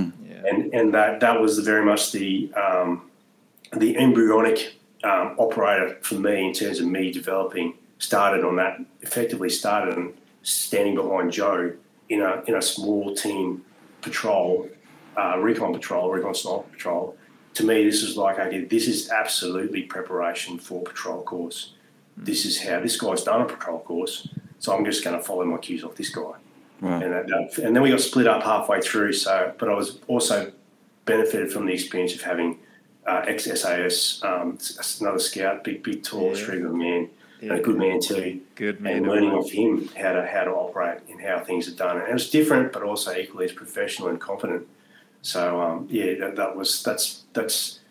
Um, there's heaps of funny times, but there's also mm. those times where you just go, "Wow, this is this is I'm very lucky mm. to be doing this, especially for what I'm what I really want to do is going to help set me up." Mm. I, I could imagine that.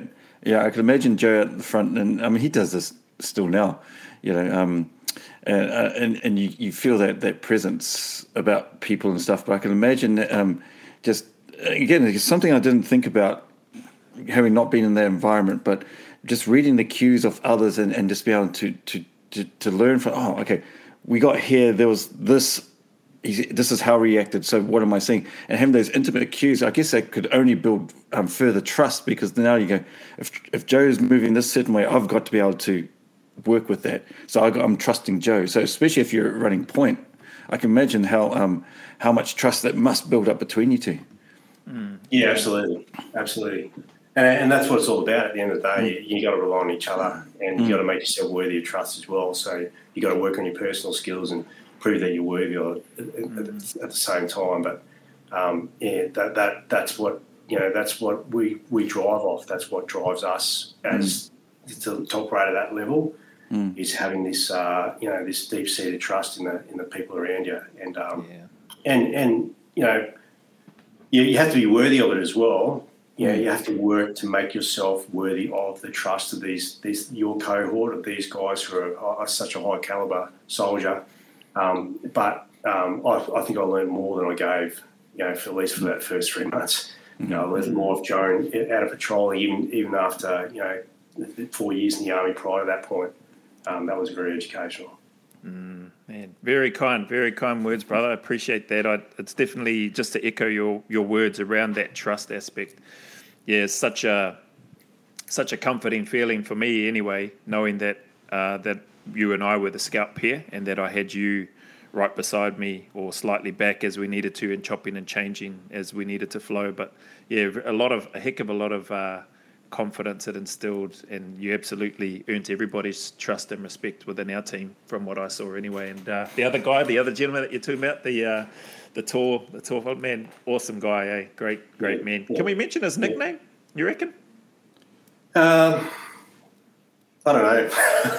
I'm going to. I, know he's known, I know he's known in multiple countries under that nickname. Oh, is he? Okay. Okay. Well, maybe we won't. but he knows who but. I'm sure he, he wouldn't mind either way that we didn't use it. But uh, he's still serving, you know, he's still contributing. So I mean, all power to him too. Absolutely, he's uh, yeah, he's he's an awesome man, a great man.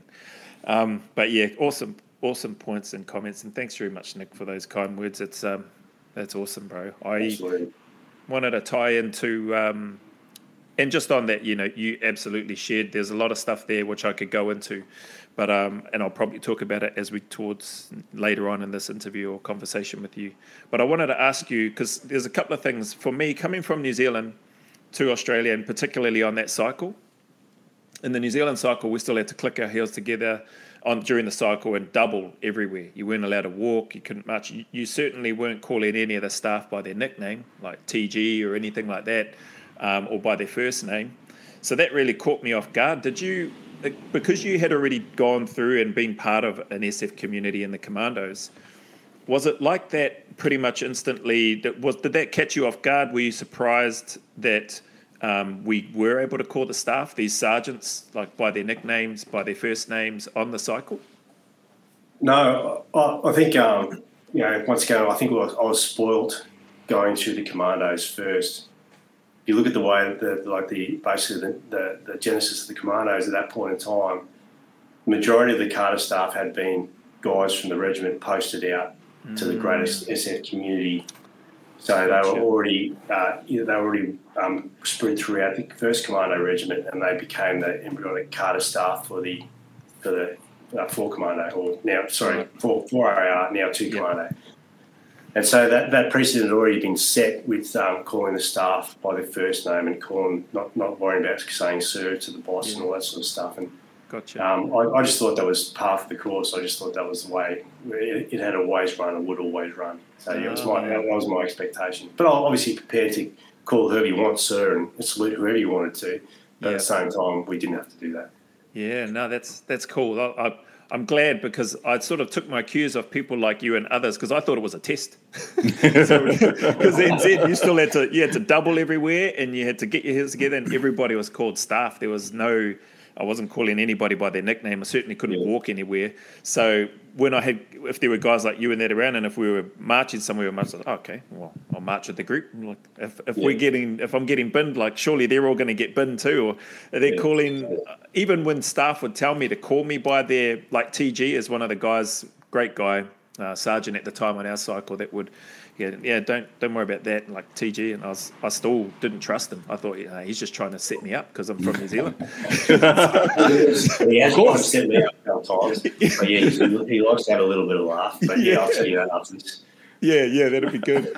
so um, it took me a little while to adapt to that, but no, that's cool. Thanks for sharing that. That was one of the things that I, I think for me, I found really interesting and and warm about the culture. So you you sort of talked about this with your whole approach and what you felt we were getting selected for to be able to adapt and work with people, build relationships with people, and you've been able to take that into your work now and what you do and what you will continue to do going forward. Um, I, I was a lot more cagey and protective because I didn't know where I had come from based on the knowledge that I had at the time. You weren't allowed to do that. And so for me to see and experience that one of the things that stuck out to me about the Australian regiment was it was it was quite warm, like receptive, mm. welcoming when I got there. Did you did you find that? It sounds like maybe there was, so maybe I'm treading over ground that you've already covered. But for me, from my take, coming from New Zealand and that environment to then Australia, all I had because all all we've done is just pass selection, right? We haven't we've just put up a hand and said, "Hey, yeah, we're suitable for further training," which was great, but there's no guarantee for us. So my whole wiring in my head was I need to run everywhere, I need to call everybody staff, I need to do everything with a sense of urgency, which we still did. But there was this warmth and that about it and a, and a welcoming that I found. Did you feel was that similar for you in terms of how you felt, or was it because of the commando experience and the being already part of a special forces unit that it was just it sounds like it was just sort of naturally an organic part for you? Was that would that be right? Yeah, it was for me. I, I think, but there's two facets to that. I think it's mm. by design as well. I think that because um, if you Very look at the way, uh, especially now looking back on it, there's a lot of conversation just before I got out of the unit about the adult learning environment mm. and about ways that human beings uh, uh, retain information that's been imparted upon them, how they retain it, and then how they replicate it under duress. Right. And they found that um, a lot of it's about allowing greater bandwidth for more information to get in and then gradually increasing the stress for them to replicate those skills under duress to a progressive process. So um, it's very much an adult learning environment where you treat everyone like a peer until yeah. they demonstrate they're not worthy of it. But if they pass mm. the selection course, then at least you give them the benefit of the doubt. Nice. And then to that point, the goal is to get we you know, they spend a lot of money on us. They spend yeah. a lot of money on those boys going through. It's in the country's best interest that every dollar spent is on individuals who take the majority of what we're trying to teach him on board, so he can do it in the worst possible situation. So if you look at it that way, uh, okay, we've, we've tested that, that these guys can drag their knuckles for 10 weeks, yeah. and we know that they're tough you know, we know that they can take a beating, and now we want them to learn. Mm. And there'll be times when they cross the line, so that's when we get smashed, and that's when we got smashed. Yeah. But up to that point, we're treated like professionals. And when you're in that environment, you're amongst co- you're amongst your peers. That's where you learn and retain far more information than if you're under this threat of doing something wrong and getting smashed for it. So that that, mm. that's, that that has evolved, and it, so it should have, and to the point where, I mean, I haven't I've worked in the unit for a little while now, but I mm. know that they're better operators than I was at the same stages that where I was at, at that point, because of that, largely because it's that we're treating this like a like a an Ivy League school. Yeah, mm. that's, that's, that's, awesome, that's, man. That's the product we want. That's how we'll treat them. That's great insight. That that's yeah, that's that's awesome, and it makes sense. It really resonates, and I love that point that you talk about by design. So there's there's that's some great amount of information, man, because it's certainly from my experience in NZ anyway at that time, and I don't know if they do that now, um, but that's that's just a great insight and perspective that I think your words, your knowledge, your experience is going to help. Whether they do that now, whether they take that on, or whether they've already been doing it, great um, or whether they haven't been. If it's still working for them, that's great as well. But I think there's absolutely opportunities to learn and grab the bits, like you mentioned, we were grabbing bits from each other that we could take and apply and use. Great yeah. insight, man. They're, they're already smart people. They've already passed the aptitude. They're, they're, yeah. We know that they can do great things if they give them the tools and the knowledge. So mm. I'm speaking the first. I'm really from my experience. This is yeah. when I was working there, but yeah, I, hasn't changed. So the guys that are working there now, it's actually changed. Yes, it's actually changed forever. It's gotten better. The way they run the, the, the whole continuation now for the Rio, the, the end product, they're good to go straight away. Like straight that's away, awesome. they're already like they've been in the unit four years and they've been working doing the job because that's the way that the training package has been designed. And uh, and so it should. You know, you, you, are talking about 0.01 percent of the world's military population operating in a very niche niche mm. environment uh, with, with very very um, uh, specialist uh, requirements in the, na- in the nation's interests. So there should be that amount of rigor put behind it. Um, if there wasn't, we might as well be a battalion. You know, not nothing, mm-hmm. nothing about against being a battalion, but yeah. horses for courses. You know what I mean? Mm. Hundred percent. That's um, awesome. that, that actually um, raises a thought in my head. Is like, yeah, you're going through the, the selection training and, and all the science. Again, we're going back to science, right? All the science that's building up to make better operators, but I guess ultimately better people yeah, that's where we're trying to head to, and to leverage those those power that we, we all have innately in, in our minds to become better. It's just whether we're able to apply it at the appropriate context. But I, I just wanted to go on a slight tangent, if that's okay, and just cross training, cross training with other SF forces around the, the world. Did, did you get to encounter that? And I'm just wondering what would be your experiences with training with other other SF forces. Yeah, I mean, I had had I'm lucky to very lucky to have had experience with Southeast Asian nations as well as mm. some of the Five Eyes armies. Um, um, and and I tell you, like we can we I, I was guilty I was guilty of this myself. I underestimated the capabilities or the the, the toughness of um, some of the countries that we work with because they didn't have the technological advantage that we had, or nor the education that we had. But if you look at them man to man, fair enough, the training system might not be as um, as as a was, and they don't have the budgets that we had. And this is this is this is the, the Southeast Asian countries that we're working with. Mm. But to a man, they probably had a harder life than the average Australian has had. So mm. by the hmm. time they get into those units and they're working those conditions, they're they're, they're hard as nails. They're tough. They're mm. wily. They're smart. They're they're very very capable uh, you give them the right tools and spend the money on them, they'll be just as good as any other operator. The only difference will be the cultural issue. issue. It's cultural differences from the way they think to the way a Five Eyes nation would think. So, um, mm. But the interoperability is still there. You just have to make a slight tweak. Um, but then there are others where uh, some countries in the Middle East where we have worked with the soldiers and once again capable, but the drive and the impetus to improve their soldiery skills might not be there, whilst they mm might have the budget. In other cases, it's a case they don't have the budget, they don't have the background, the education, they don't have any of this, and they're also working for a country that they don't believe in.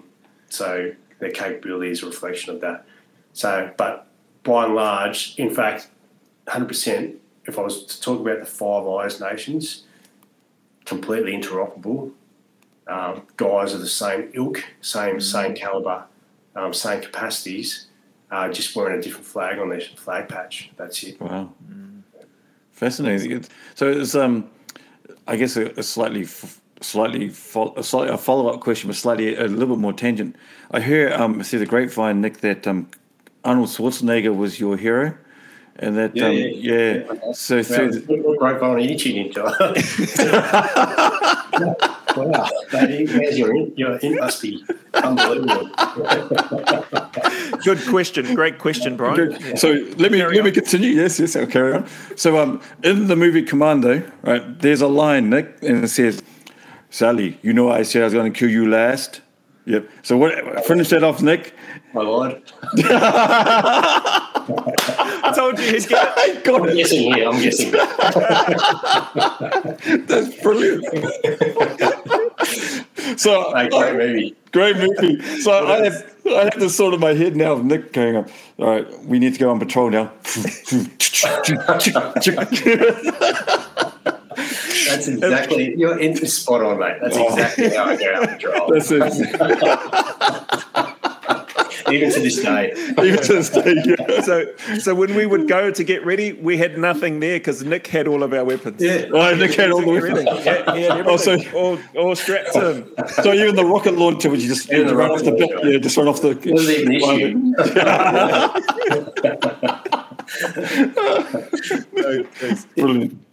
Path, that movie, literally, if I was to count back, that's the movie that set me on the path. And, uh, and, and- and I was only a kid, obviously. So when, when Top Gun came out, for a moment there, I wanted to become a Top Gun as well. But the one that stood true was Arnold Schwarzenegger. And that kicked it off. But then every subsequent movie, book, whatever it is that came across my table, that's the thing that piqued my interest the most.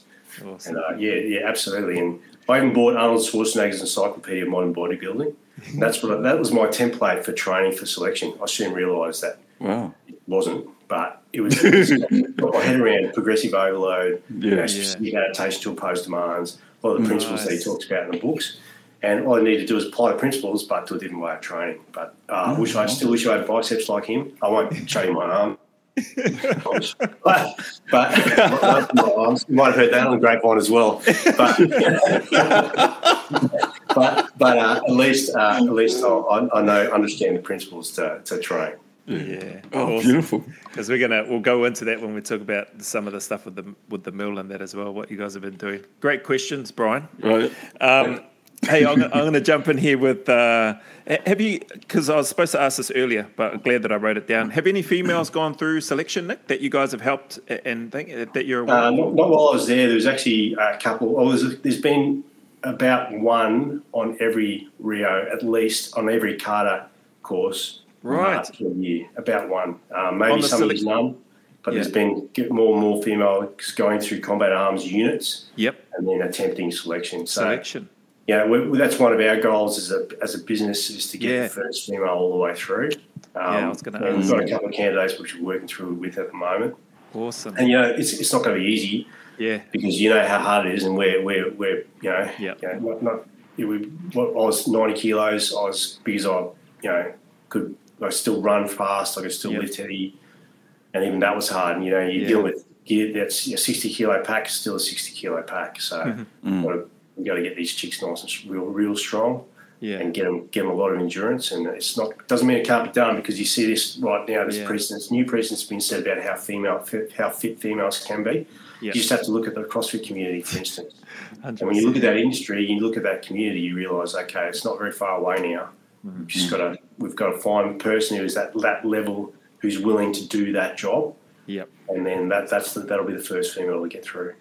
That's awesome, man. Yeah, I, I mentioned that because I would, yeah, be keen, and and we'll be posting up the links and stuff anyway. But any of the ladies out there that are wanting to do that, I think, uh, well, not I think, the place for them to go to or reach out to would be yourself at the Mill Gym there in Perth. So that'd be fantastic. Great to hear that you're working with a couple as well, man. So that's um that's exciting, but also for me anyway, as a male, maybe maybe just because I'm a male, also daunting from the because I think as I think about that, I'd love you know any female that wants to do that job, and if they can show that they can do that, awesome, more power to them. But the male side of me can't help but feel more sort of protective of, if that makes sense, of the ladies that they're going there. Mind you, if the lady gets in there, would probably be protecting me. But um, Yeah, but you know what I mean? Yeah, Actually, yeah, yeah, absolutely. I mean, that, that's our that's within our nature as well. But that that's that's a that's a like a paradigm shift in terms of the psyche, our psyche, which we we need to make an adjustment to. True. um, because they, they, are, they are capable. I mean, um, my wife's CrossFitting. You, you met Lucy, you know Mm. this, and she's CrossFitting. She's a beast. Beast. You know, Yeah, you look at uh, how machine. capable those they are, and the, and the crew she trains with, Helen and Lisa, and that crew. You realise, okay, um, it's just a matter of time if the right person wants to have a crack at this, and they'll be just as much, just as capable. I've we've worked, been lucky enough to work with females at work uh, at Yeah. the unit, Yeah. Some of them shoot better than we do. Some of them shoot better than we ever will. You know, they've got something to bring to the table. Yeah. And they also do this. They give us this capability, which is um, which shifts us outside of that Yeah. that that uh, you know that that I guess that view or that perspective or perception of what uh, What they are capable what- of, that typical view. Yeah, Yeah. yeah. it adds a whole new capability to our to the to the to the to the continuum that's um, we really can't ignore. So the units, the, the, the SOCOM is very forward thinking in that respect, um, but the standards are set by war. The standards are set by combat. Mm. GPMG still weighs what a GPMG weighs, so Yeah. and everyone's got to be expected to carry it. 100%. But going back to what I first said, mate, this chick's my wife does more pull-ups than me. Yeah. So, so it doesn't matter. If she wants to do more, she wants to lift the heavy. You know, if she wants to lift G, uh, GPMG more than I will, then she will be. She'll be a candidate as well. Yeah, so yeah. it's just a matter of time. awesome. Mm. Exciting, actually. I think it's really exciting. Yeah, yeah, that is that is exciting, hundred percent. I, I love that you guys are involved in that and got your finger on the pulse and got a live feed to all of that stuff as well. So that's that's awesome, mate. Um, I'm gonna jump in and go to and Brian, you can jump in with any questions that you got on Yeah. cycle if you wanted to, but I want to move to your. That's a nice move into the transition in your transition, and so uh, it would be cool, Nick, if you could speak about this because one thing that I noticed, probably more so about yourself, because of the friendship that I was lucky enough to, to form with you, although I didn't really delve into it because I didn't understand it. So you obviously, from my perspective, did a lot of stuff in terms of property investing and setting yourself up. You know, you were very forward thinking and planning and strategic about the stuff that you um, wanted to do, at least from from somebody like me looking in, particularly when we're at 4RAR and the Recon Platoon and stuff together. And I, I guess, how was your, how did your transition first come about? Out of, what was your decision for leaving the unit? Um, in, Yeah. what was it 2008 or 2009? Yeah, 2008 I got out. Um, so uh, when we get back from, uh, so my, my original plan was to do, well, my original plan was to have a family and, and be a dad and be a husband. So the guy, that was the end state for me. Um, and I believe that becoming a, an operator made, made me a better, gave me a better chance of being better at that. Um, Awesome. I just, just saw that, saw that the characteristics and traits that I wanted to represent as a dad in terms of being a leader and a, and a stoic example of how to, to take on the world would be best um, shaped by joining the military. Mm. Besides, I thought it was cool to join the military, but that, that was the end state for me. So I said I'd do 10 years. I wanted to do 10 years in Special Forces, and I was very lucky to achieve that. Mm. And part of that is I wanted to become. So I did want to. I did join the unit to become a patrol commander. Yeah. But um, and and but after we came back from Iraq, and, and at that stage, I also knew okay, ten years. I wanted to have enable that, enable myself to still give myself the freedom of choice Yeah. to do whatever I wanted to do when I left the military. And the only way I saw that happen is if I had a financial backing Mm. of some description. So that's why property came up in, on the radar for me Gotcha. to start buying, uh, start looking into property investment. And uh, I was very fortunate, obviously, in, in before I went to Recon Snipers, I was in uh, a, um, a bloody strike platoon or whatever whatever the platoons call themselves, but in a platoon, really good platoon, seven platoon. And two of my mates there were that heard me talking about property and said, "Oh yeah, I'm interested in as well." So Jamie and Troy joined me in. in. We started a little company. We started buying property in '99.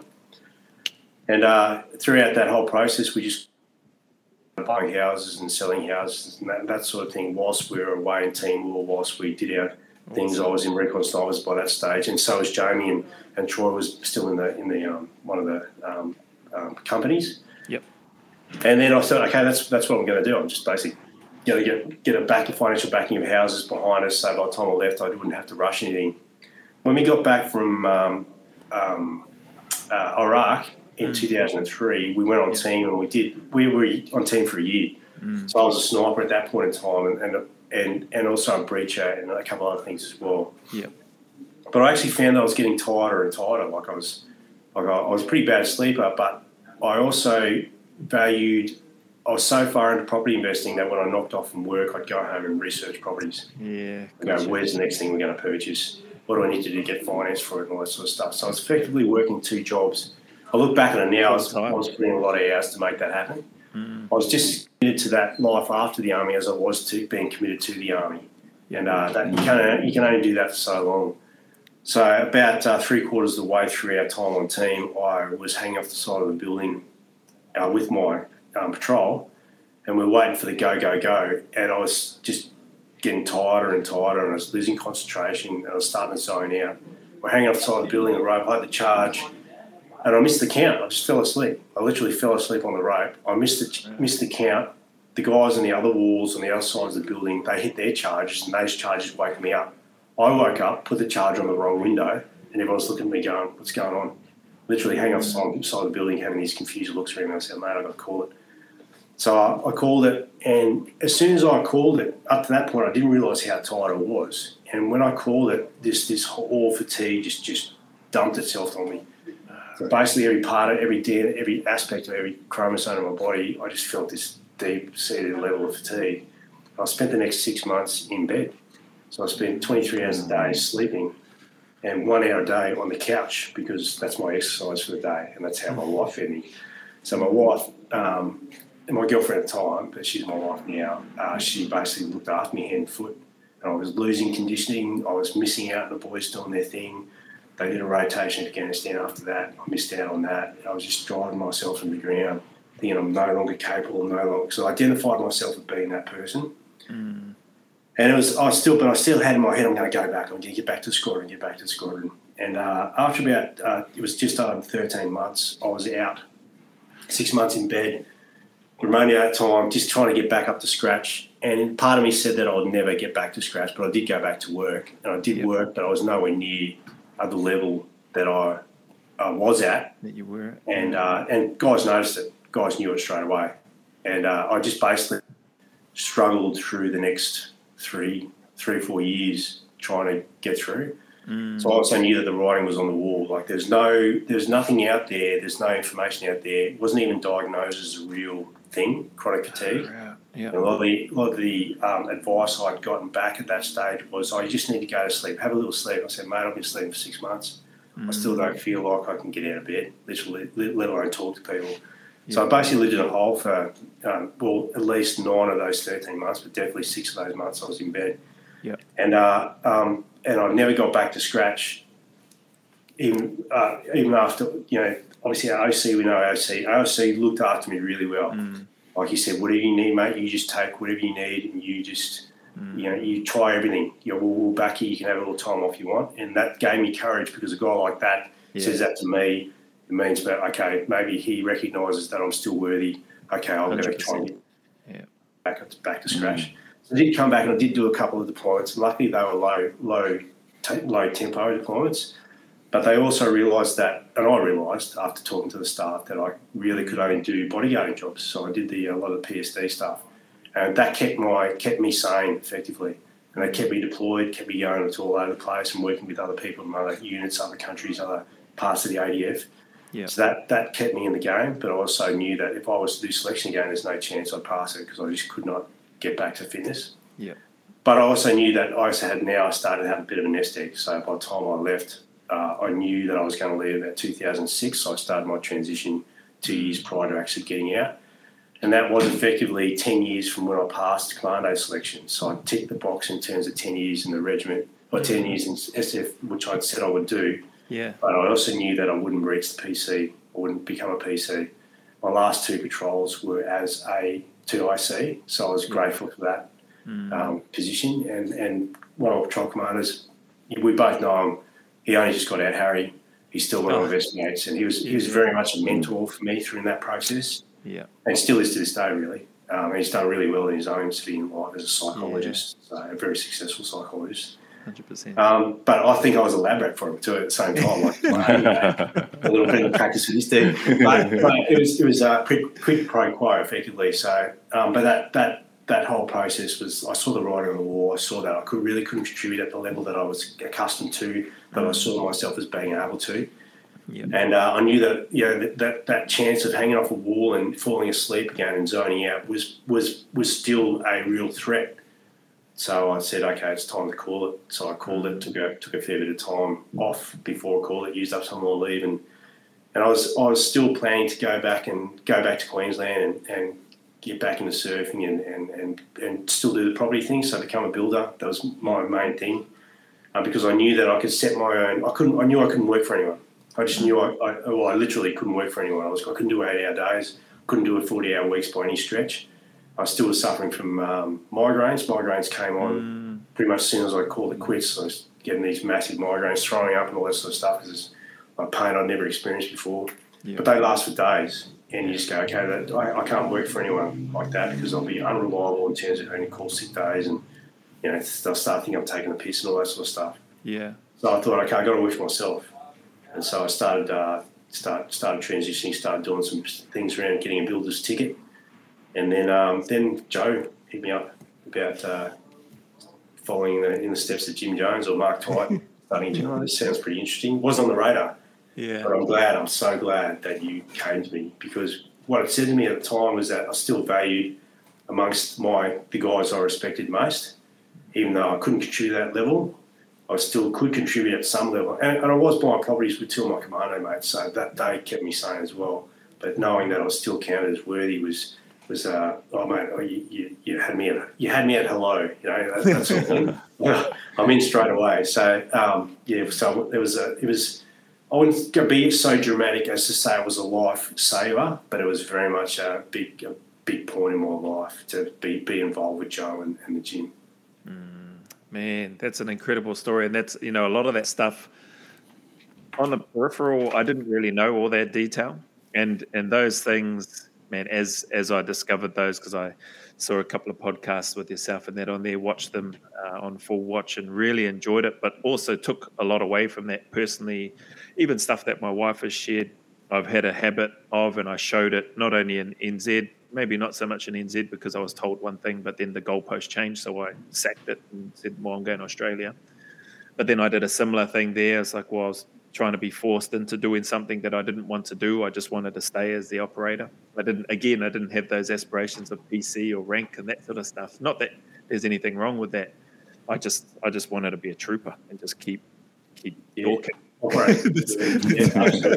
so, um, and but then I, when I got backed into a corner, I moved away. And then what I didn't do in our situation, which I was really, you know, as I looked at those podcasts I looked on, really made me internally reflect on not only your words but also what my wife has shared with me. I was like, man, I felt really bad about that stuff, and so, you know, really, really sorry about what I did and just leaving. So I left you and guys that were still serving in the unit.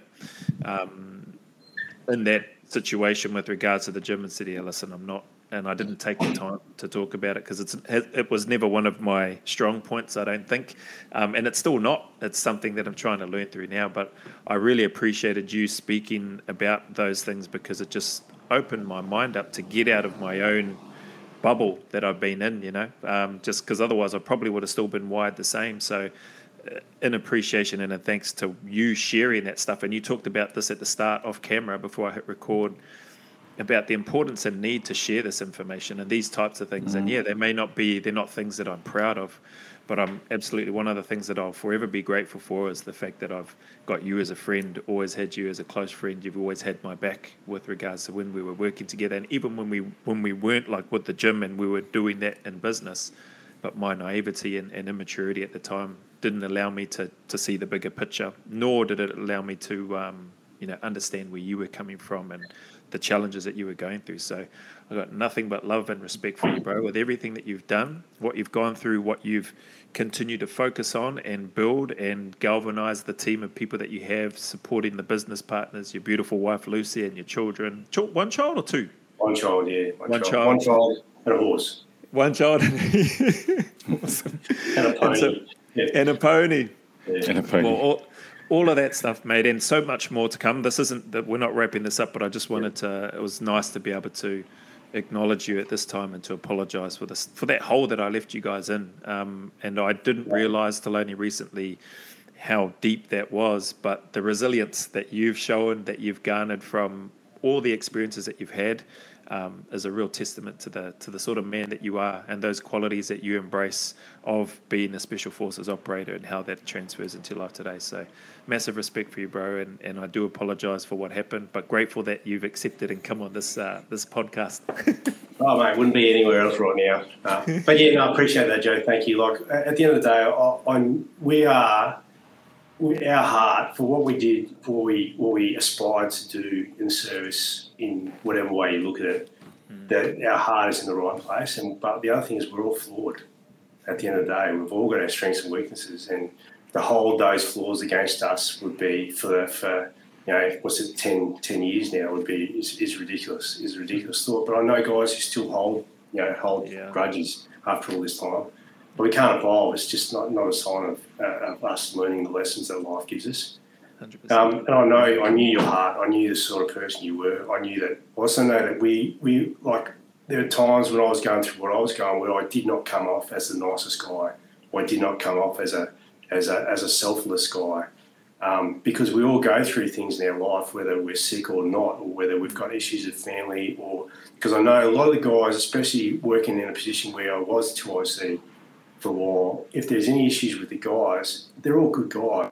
Usually because there's something going on outside of this space here that we can't see right now. And if we take the time to investigate what that thing is, then we'll get to the root of it. Because we can't write the guy off as being poor of character or anything like that. Because in our environment, they were selected for their character. Yeah, yeah and they have good mates. They build a brotherhood because of those traits and characteristics. So we've got to give them the benefit of the doubt to look and say, okay, what's what else is going on here? Mm. We've got to give this guy the time and space to either sort it out or help him sort it out. And sometimes it might take two minutes, sometimes it might take 10 years.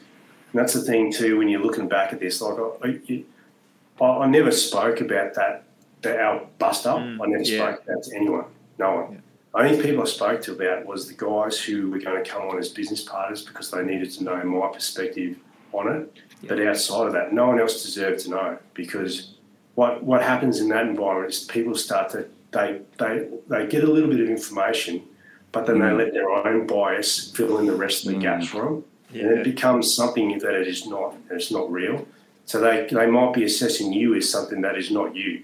Mm. But they let their own bias play into it, whether they had a grudge against you or not, or didn't know you or knew you really well. They're going to put that lens over the top of it. So that, that that doesn't need to come into this space because Chinese whispers gets around. Next thing you know, you said this about me and all this sort of stuff, and that just makes this whole thing more complicated. So yeah. I, was, I didn't speak to anyone about you or me, other than those people who were going to actually invest their money into this, and they already knew you anyway. So mm. it's like, okay, um, well, you've got to put my perspective because if we're going to have lay all the cards out on the table and you're actually going to give me money that could have gone to putting food on your table for your family, mm. I've got to give you my perspective and make it as objective as I can. Yeah. Um, but um, also, there's, there is a lot. There was a lot of emotion in that. There was huge yeah, emotion in that. You know, it's, it's, quite a quite a, um, a, defining time, I think, and the hardest thing, but also the best thing. Being sick and going through all that sort of stuff, all at the same time you know, you see you see the true character of a lot of people, mm. um, especially those you deemed as your friends, and and and you realise that those people who who um, and when we got to, so this is years years later, we got together. We met at a little a restaurant halfway between where mm. we, were, we, were, at that stage, and we hugged it out. We literally hugged it out. You know, we yeah. said, "You know, mate, I'm sorry." You said, "You're sorry." I said, yeah. "I'm sorry." Yeah, a little bit. I had a little we had a little bit of a, a chat and a lunch and that. And then we then then that was it. it was, as far as yeah. as far as I was concerned, I was there before we even got to the table. Mm-hmm. I was there not long after you left. Like I, I, would never, if you had said you wanted to come back, it would have been up to my other partners as to whether you would have come back because I would have said yes. You know, mm-hmm. but um, oh, but that's that that could be a fault, could be a plus. I don't know, but that's the way I am at that stage. But I think the key thing out of that is not not um, are not talking about you or that to anyone else after that because I know how our, our environment works. It's hypercritical. You know, people you could, yeah, you know, you know how it is. You'd be talking to two yeah. operators and you talk about one person. One operator say, "I love that dude. He could, if I die, I want to look after my kids." And the other guy goes, "I hate that dude." There's no way even going. I wouldn't even speak to him. It's just hype. It's either one way or it's completely the other way. And that's the way it is with a lot of guys there. That's good. That's part of the game. That's part of the thing that makes them drive. That drives them hard. They see things in black and white. This is the right way. This is the way we're doing it. But um, at the same time, we need to apply the same, apply some variances in the way we conduct ourselves and the way we see things differently to different situations. And this is one of those situations where I'm always going to give someone the benefit of the doubt. That's awesome, wow. man. Great you know that It is, and, and sorry to to, to, to uh, interject on Absolutely. that because the um, it, I think from what I what I just heard there was was a summary of leadership. That's what I heard. Absolutely. Uh, because yeah, and, and this one of the things that annoys me in the civilian world, um, corporate world, is that we we, th- we throw somebody, they get a they get a, a manager title or they get a, a, lead title, and all of a sudden they're expected to to understand how to lead, how to manage people, manage things, all right, and, and then it's total opposite. You know, the, the way you described it, you know, the, the, the um, I've had situations where people around me have, have, have gone off and they started to be uh, bullying. They, they, get into bullying, or they they um, they find ways to undermine a position without actually understanding it. And you, you've described the exact opposite of that. Uh, and at the end of the day, it's about how we connect with people and, and so forth. So I'm just a little bit curious from your um, experience, Nick. Now you've you've been out of the, the regiment for a little while, and um, you're working in your gym. You're working, the, the, I guess that corporate environment, you're working with your own your investment portfolio. Have you found like the leadership space, um, the principles that you hold true in, in, the in your military world still apply succinctly in the civilian world? Uh, yeah, absolutely. Yeah, I mean that's that, that's the military world set me up for the civilian world, mm. like, without a doubt. Like, um, I mean, Jim. So, Jim, gym effectively, Joe established the gym, and and Joe said that we wanted a selection process to get in. It made sense to us, so we, we, we were all in. but so from the military perspective, it made so much sense because we're going to surround ourselves with people who we can actually get on with.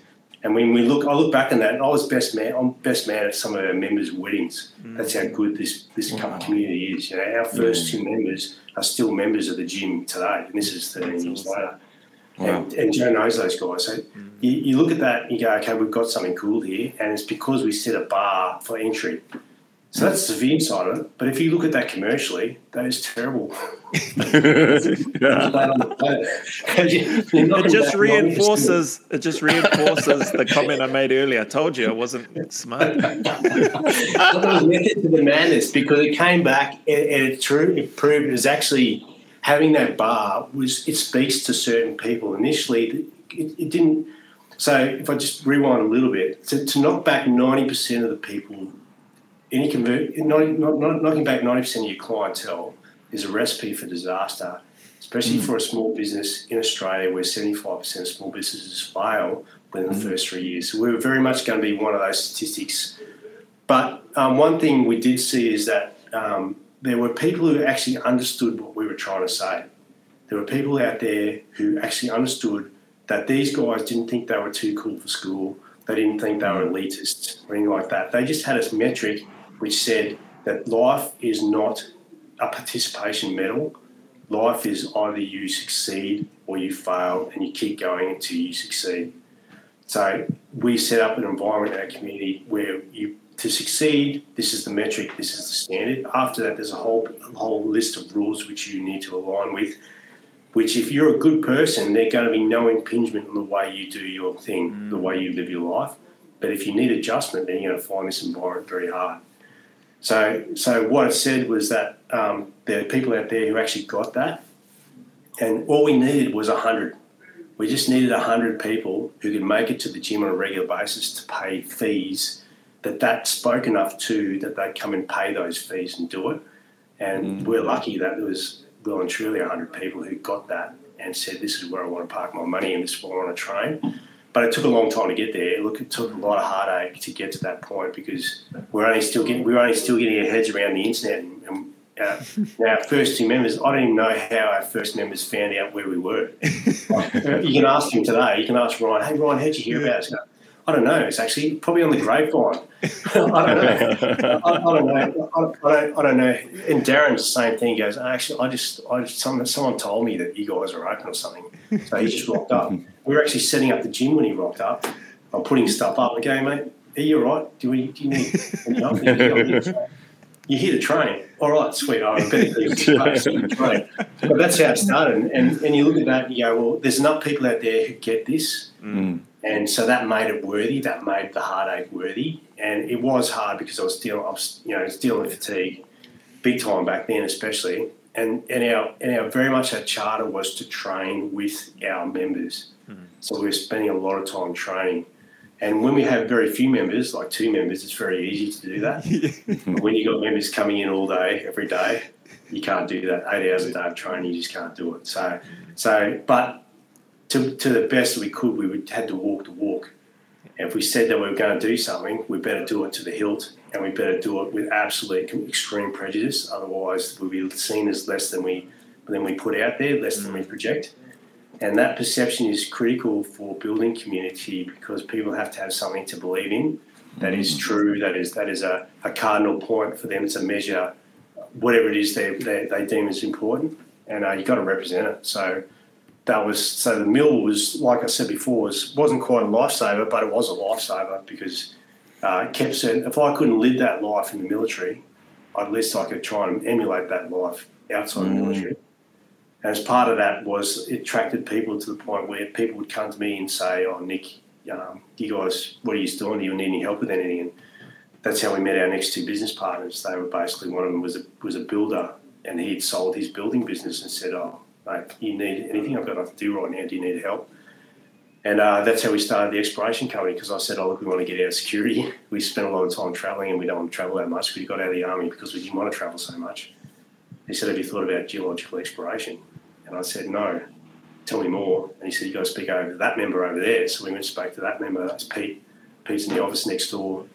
And he's the MD of our exploration company. He just sold out of his exploration company and started a new one with us. And that's how that side of it. But that, that that's the way that started is because we set up a community built on trust.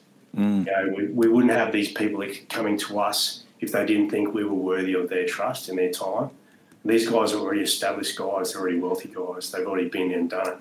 So for us, it's a massive learning curve to just just to hang with them and to spend time and be graced with their presence effectively. And it's been really good for us. You see something scribbled on the board. It doesn't make sense to me, so I hope it doesn't make sense to you, but it, that's it all geological explorations.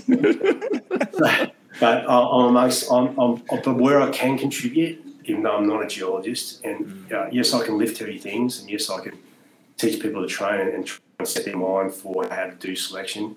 But I can also uh, effectively, I'm effectively managing our people. That's that's our job. We've got 30 staff, and my job as director for these for our staff is to make sure that they're uh, they're trained. Uh, they deploy all over Australia at this point in time. So some very remote areas to make sure they're trained and, and safe, and uh, they're managing their risk. And then they come back and they're they're they're debriefed and all this sort of stuff. That's that's my job as the it's not a full time job, so I'd rather lift weight. So I'm lifting weight. You know, I'm moving, shifting heavy things, or what I think are heavy things, to my wife walks in.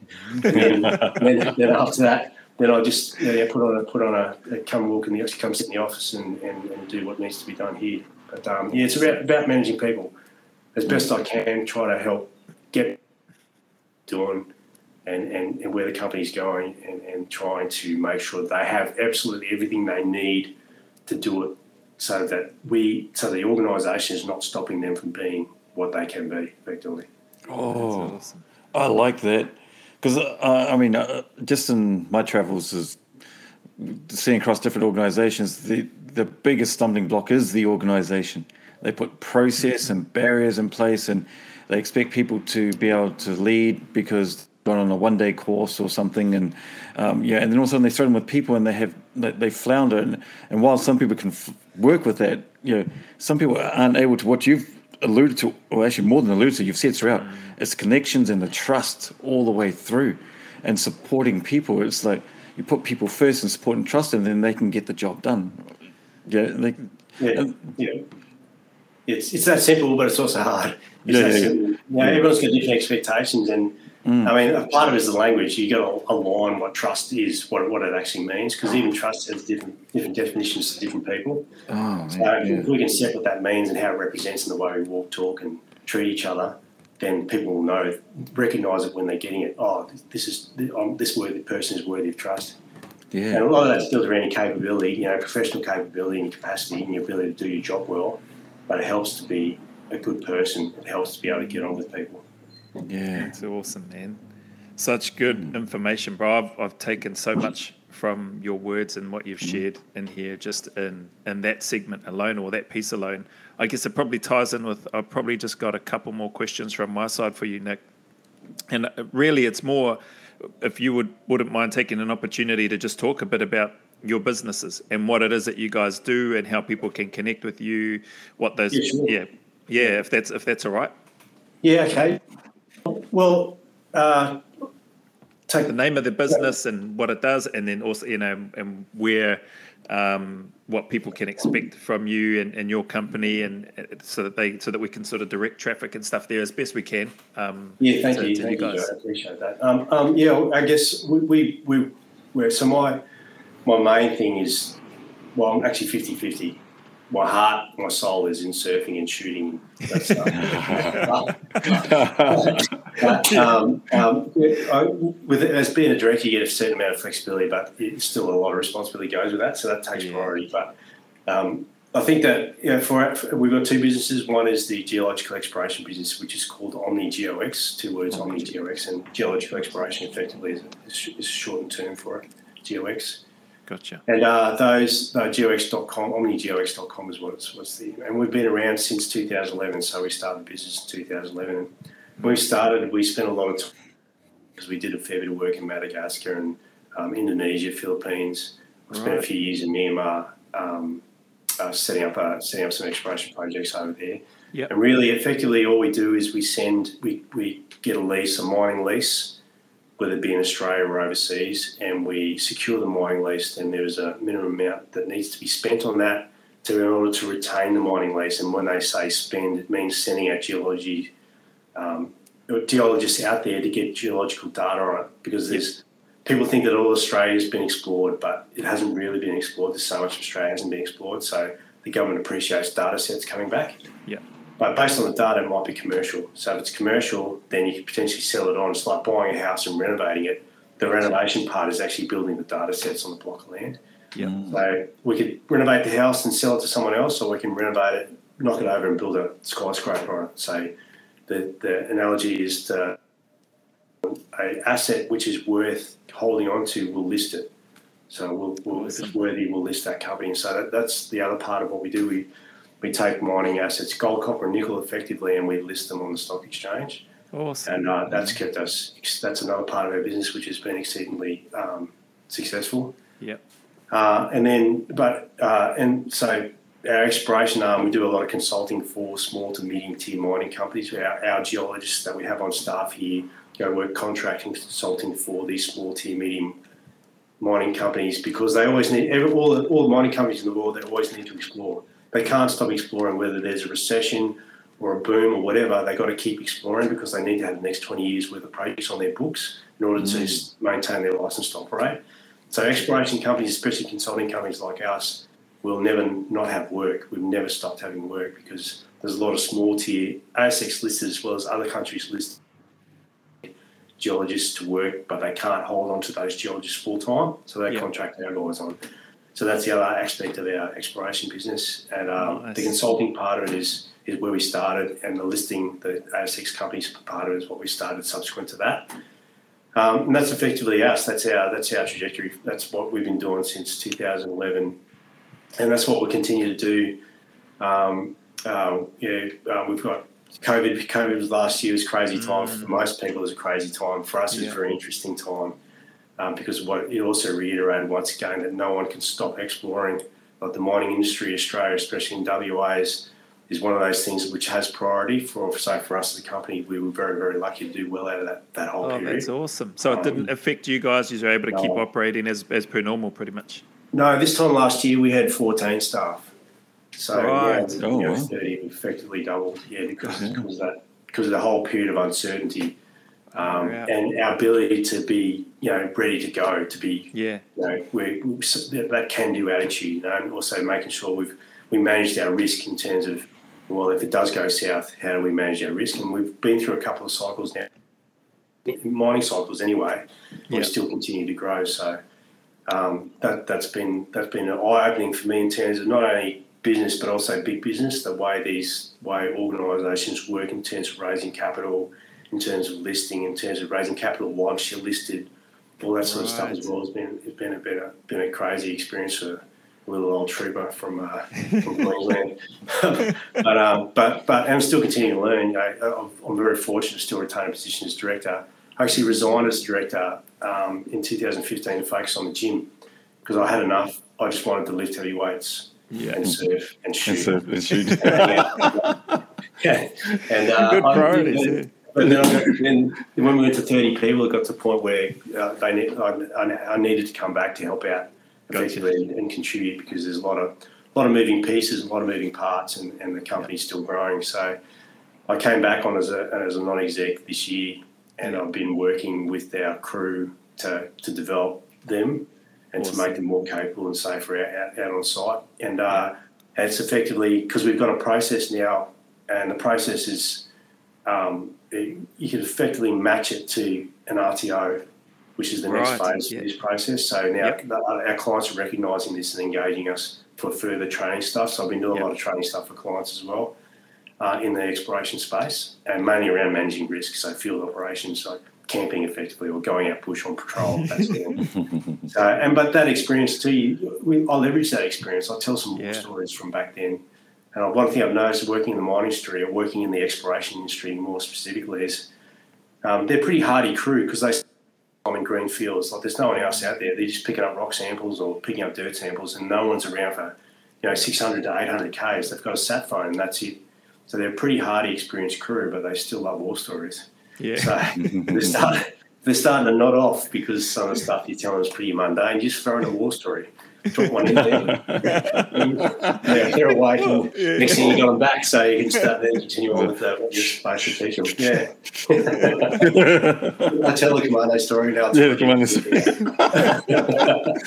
um, but yeah, whatever, if, if, if, if, if whatever we can do to get them get buy-in effectively and to keep them safe, and then that, that's what we do. So I'm very once again being able to pull on that, that those experiences and that, that time has been has been paying itself off, and uh, yeah, hopefully it's going to pay off when my daughter gets to 13. She has her first boyfriend as well. You know, so I'll be threatening enough to to be able to draw on those stories and Watch. That's the next challenge, but at That's- the moment, yeah. yeah, everything's pretty good. Touch with. Oh man, that's That's awesome. So that's that's with Omni GeoX and the Mill Gym. Those are the two core businesses for you at the moment, bro. Yeah, yeah. So we, we we're doing security stuff, but we, Yep. we wanted to get out of it. So the exploration piece once once exploration found its own feet and was yeah was a good strong viable business, we shut down the, the security piece. Awesome. and uh, you know, I'm, I'm, I'm glad we did it. You know, I- I've got a much better lifestyle now. I still, I still deal with fatigue. Uh, I Yeah. still, that's just a, a thing for me. But if I had to work, I don't think I would be here without the help of one, my wife, but also Mm. my business partners, and also the great staff we've got. And you look at our staff, our trainers, we've got the same trainers that, that for the last seven years in an industry Awesome. where the turnover is super Mm. high for trainers Yeah. these guys are the most brew. You know, even if they qualify as a doctor, he's come back. They come back and help out on camps. You know, they're still they're super busy guys. We've got two doctors on staff now, and one's one guy we've worked with in the in the regiment. He decided that he, after 16 years in the unit, he'd go to med school. Wow. He, he never classed himself as a book nerd like me. Never, never like Joe does. Never classed himself as a book nerd. But he smashed those books. Like he, he became a doctor in a big way, and he's, he's now practicing. But he also comes back and helps in our camps. Like he's so understated, so professional, so knowledgeable that, and he, he believes in what we do. And he's like my brother as well. You know, we Mm, we uh, will help each other out, help each other out with each other's kids, that sort of thing as we go along. yeah, yeah. And uh, and our staff's the same. Know, we just had one of our staff, which you know as well, Joe, who passed selection last year. Mate, he's been with us for ten years. I was so proud, and I also knew that he was that was in the back of his mind. He was thinking about doing it for so long. He finally had the courage to have a crack at it, and he, he had a crack pass first time. That is a good awesome. individual, good human being, such a good bloke, and he'll do wonders for the regiment. Um, so I'm, I'm pretty proud of him. And one of the other guys who passed TRG selection as well. So um, yeah, Oh, these okay. guys always got somewhere to go, always pushing for something, but they always come back and help us out. So I'm, I'm very fortunate to have those people. That's awesome, man. And what a great acknowledgement of of those people, not only your beautiful wife and your your daughter that you have. Good luck, uh, those thirteen year old boys that um, want to come knocking. I wish I wish you luck. Uh, you better, yeah, yeah. Uh, just be warned. He doesn't just have toy guns at home, so uh, just be. be yeah. He's not just toy guns anymore. yeah, yeah. but man, it's so cool and, and really great to hear. So happy and pleased for you, your family, everybody that's part of the group that you've helped to create, bro. It's um, it's fantastic to hear. I guess you've touched on so much. What's next? What's next on the horizon for you? Apart from just wanting to do surfing and shooting and, and that sort of thing, what's is are there plans for you next in terms of obviously things are still growing in that exploration space as well, but what's next for Nick? And and before, in case I forget, can you talk about the camps that you run as well? What the names of them are, what and a, and a summary of what those are, so that people can hear a bit more about those camps and that as well. That'd be awesome. Yeah, those camps were born of that that um, that what we said to ourselves in terms of making sure the next line of Australians or the next line of operators are better than we were. And mm. if we had, if we could go back 20 years and say what would we have liked to have had as we were trying to develop to, to achieve those goals, can we provide that now? And a big one, big part of that is mentorship. So being able to say from a someone who's been there and done it, this is what's helped us. And after looking after and training a number of others, this is what's helped them as well. And try to get them into that space. And but it's like what I said before about the X Factor. You just don't know how hard people are willing to push themselves. One because in most cases people never never even touch the sides of their limits, mm. never even know the fullest extent of their capabilities and capacities until they're really pushed that way. And a lot of things in Australian society don't allow for that. They don't allow for kids to be pushed. They don't allow for adults to be pushed. And we're also very comfortable to the point where we, there's no hardship, physical hardship in our life, other than those that we see subjectively from our perspective. But if we were to go to another community on the other side of the world in the middle of the mountains and it's sub-zero degrees temperature, the air is really thin, and every day is survival, then you realise what hardship is. Mm. So we can't we can't put them on a plane and send them over there and make them live with their family, or whatever. So the camps were designed to actually try and simulate that situation where gotcha. the first day of selection, that shock of realising you have no control over what's going to happen next, all you have control over is the way you think and the conversations you have and the way you interpret your environment that's what you have control over. So we have to give them a, a situation where we can put them in that position straight away. And so the, the cadre camp was the first camp we ran, which is basically the cadre course, but abbreviated significantly from from three weeks to 36 hours. But 36 hours is as hard as we can make it. Yep. In terms of, well, yeah, we've done our risk assessments. We, we understand that there is a risk associated with driving people this hard for this long with this little sleep and this little food. Yep. But we've got it down to the point where we, we've done two every year for the last, you know, 10 years or something. Awesome. And we've had people flying away from all over the world to do it. Uh, so we've got a good demographic, good understanding of who our audience is and what the capacities are. And for those people who don't train with us who fly in, we don't know how fit they are. Yeah. But we know how much a person can take in 36 hours. There's enough. There's enough study out there, but there's also yeah. Oh, including selection, helping out on selection and experience selection, all the way back to that that period. Yeah. And so uh, the goal is to simulate as, as real, uh, as as real as realistically as we can, to best position those candidates when they come onto selection, so they don't have to suffer from the overwhelm of having that culture imposed on them, like immediately with no relent, with absolutely no relent or no easing off at all. Yeah, gotcha. So mm. it's our job. It's our job as instructors, and, and there's ex current and current serving SAS instructors on it.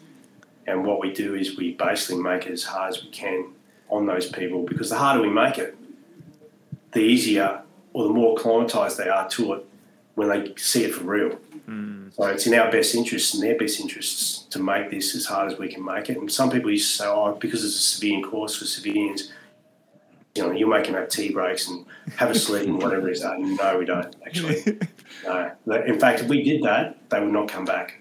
Mm. We have people redoing the cadre camp over and over because we give them feedback at the end of the 36 hours. We sit down with them, all the staff, all the senior staff, and the candidate that sit on the other side of this boardroom table here, and we give them an hour and we speak to them. We talk talk about their whole progress throughout the whole thing. They get tested uh, um, across a number of different domains throughout the 36 hours, Yep. including a buddy rating, a Kim's game, and all those sorts of things, and Awesome. aptitude testing, reflex testing, all that sort of stuff. And we give them feedback based on not only the cohort of the camp that they were doing it with, but also the cohort of all the camps that done it with us. We keep all that data. Mm, Yeah. So they get a real time understanding of where they sit in the in the mix, and they also get understanding where they sit against the benchmark of those who've done this camp and passed selection. So you can't get better than that in terms Mm. of where you sit in that mix. So they get a Yep. realistic understanding where they are on that continuum.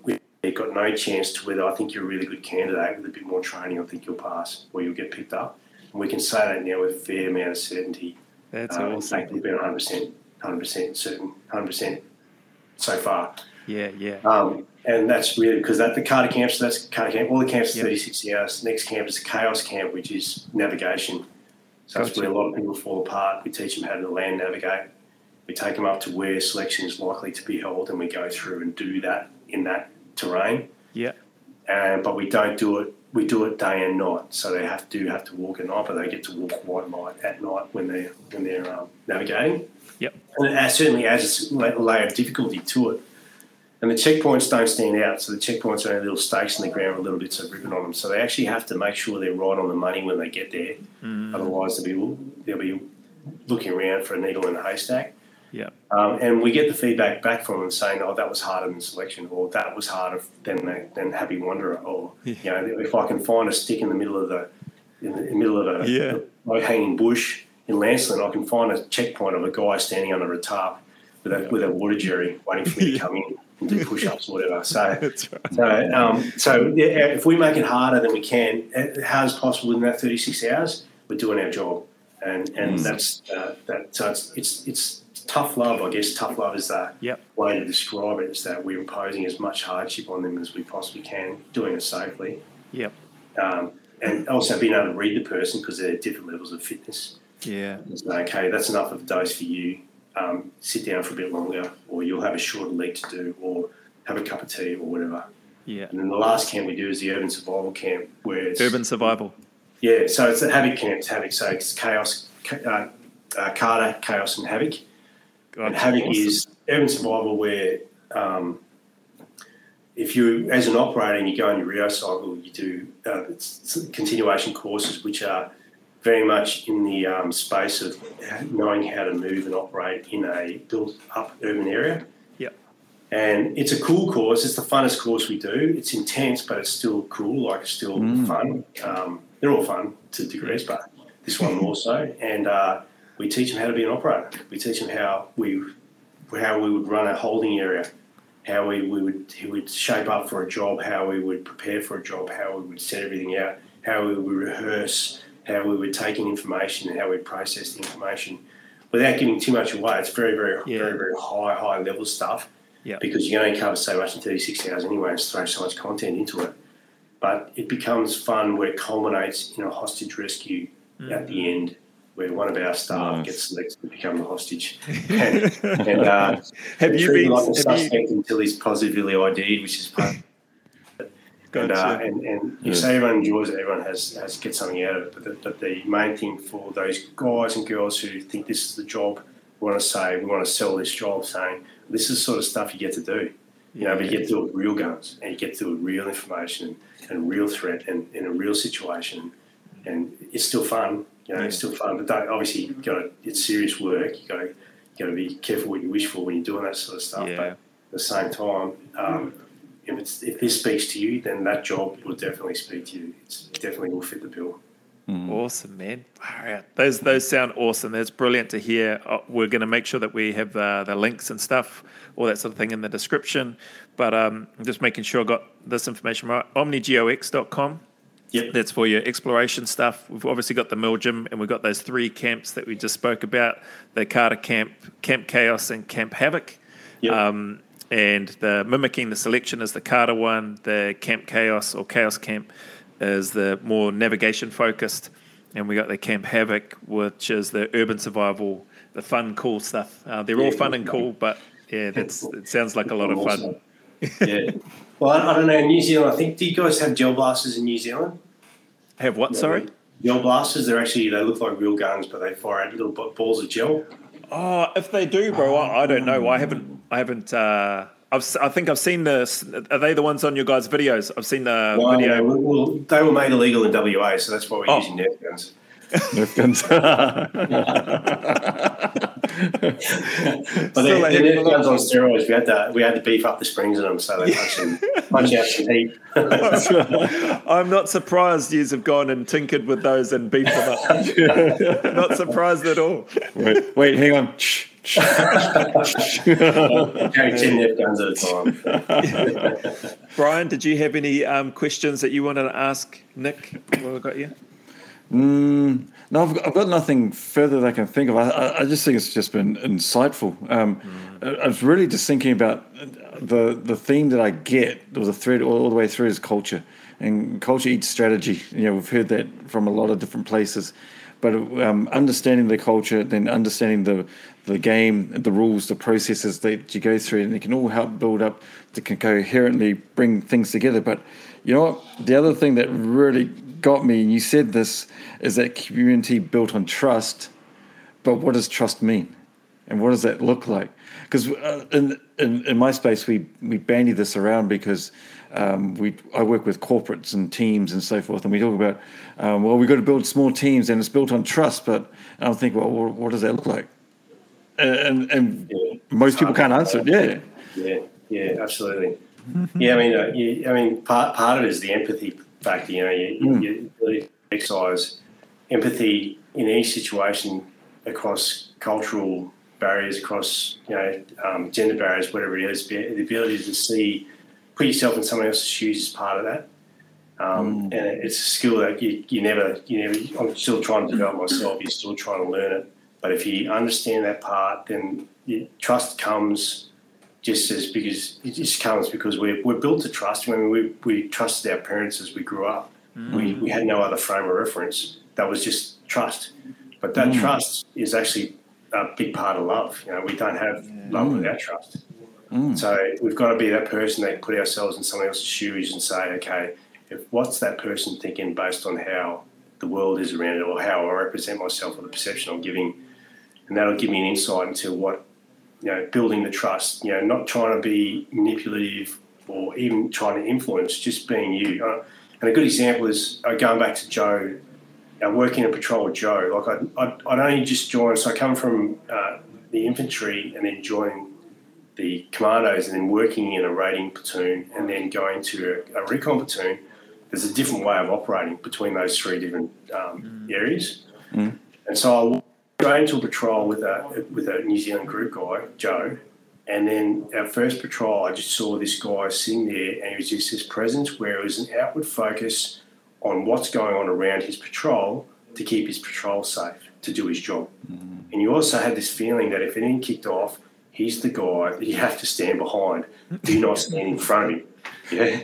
So knowing that, you know, that what that it, it builds in this level of that. Okay, this guy is authentic. This guy mm. is is walking the walk. This guy is not only talking the talk when he does talk, was wasn't much, but his actions more than anything. You know, and, and you see that, that when you that that having that presence is really reassuring when you're on your own with four other guys in the middle of nowhere, and you're just relying on each other. And so, if you be that person that's worthy of trust and you're authentic, trust will come. Trust will present itself. But you have to be that person not only in public but at home because then that's the, that's the authentic part about it. It's not an mm. act just for people to see. So um, so it's hard to define what it is, but it's relatively easy to understand how we build it. And, but that's the hardest part. Is actually that's where the rubber hits the road. That's where all the effort goes into this. Is that you have to be that person uh, when people are not watching, when people are not looking because sooner or later people will see it for what it is if it's mm. false, and then you won't have any chance to build that trust. So um, yeah, that's where it's at. You know, you, you, you've got to represent. You've got to you've got to be that thing. So you're going to do something. That's what you got to do. You can pivot. You can change your mind because that's we just learn as we go. We might learn that's not the right way to go. But if you hold true to it and you say, "Look, I think I, I, this is why I, I changed my mind," and is you just open about it, just honest about it. That's that's good enough. But you just got to do what you said you would do, and uh, that that's the easiest way to build it. And it's hard. It's hard Yeah. to do. Beautiful. But that's where the rubber hits the road. Yeah. Awesome, man. Yeah. Thanks very much for that, Nick, bro. This has been awesome. I've got a whole bunch of, I've actually got pages of uh, notes and stuff here from the things that you've shared, which is Oh, right, which is okay. awesome. Um, so I think you know from from my side, if I can take some time here just to to wrap this up with you, one from on behalf of both Brian and I, absolute privilege and honor to have you on the podcast. Thank you for being on here. Thank you for sharing the insights that you've shared. There's so much here to unpack around understanding processes, creating better people, humbling yourself, and being able to be worthy of that trust and respect of your teammates and those around you allowing greater bandwidth to absorb that information. And I loved how you spoke about those those processes and culture along this journey. And as we've been speaking, integrity and doing what you say you're going to do. You're, you're somebody. You're a man who's lived by that ever since I've known you, and, and it's evident in the things that you've been able to do and create with the wonderful people that you have surrounding you and supporting you, and the way that you support them just an incredible story with regards to overcoming chronic fatigue, those six months in bed, 23 hours a day, having the support of your lovely wife, um, more than nine months of that in the 13 month, and the fact that you're so open about that. I think will be really helpful for a lot of people that struggle in a lot of other different spaces because I we didn't get into, but I'm sure there'd be many other aspects of mental health issues and challenges as well, which you've overcome and continue to work through and help support other people in planning ahead. I love that aspect about what I've known and recognized in you and seen how you've yeah, how you've gone about planning things and looking at the bigger picture. You definitely have that strategic view in mind of how can or what is the next step or what if this happens, which is a great sign of a leader. Uh, not only a manager, you speak about managing people and setting them up, but your leadership comes through in everything that you've done to date and just uh, is reinforced by the privilege that we've had of having you on this podcast huge one benefit of the doubt man that uh, really warms my heart to hear you speak about that and those things that you've spoken about giving people the benefit of the doubt. I think you know these things that's the reason why i've got so many notes scribbled down is they're really going to resonate with people nick not just in australia but here in aotearoa and new zealand uh, and anywhere around the world we will be putting this out and hopefully people will take the time to listen. Building a community people that you can trust um, that can do attitude, the the mill brand and stuff itself, and how it's been built on trust.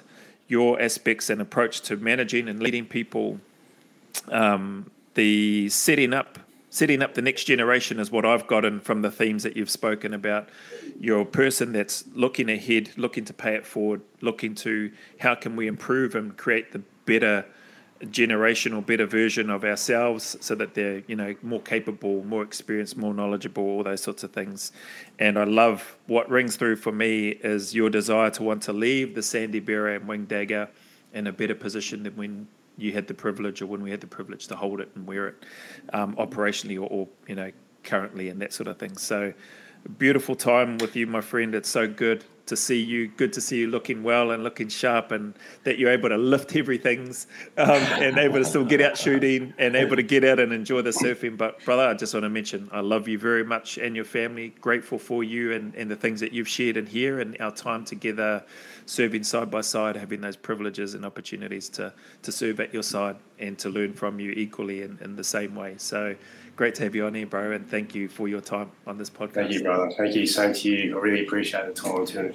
Really good to connect, even if it's uh, you know, what's this? What's the time difference? Five hours difference. Five hours, yeah, five hours. Mate, I'm. I'm glad. Uh, I'm, I'm absolutely stoked that we could get together, regardless of how whatever whatever medium we use. Yeah. I really appreciate the time. Really appreciate your, your time as well, Brian. And thanks for the opportunity to speak as well. Like, um, uh, uh, you, you guys, what you guys are doing is should be absolutely more of it because you know the best thing we do is pay it forward. And you guys are opening up the, the channels for us to, whatever way we can, get as much information as you can. And whilst it might not be me, I might, might not be the person that speaks to everyone, but the more people you get on, they'll take a little bit from everyone.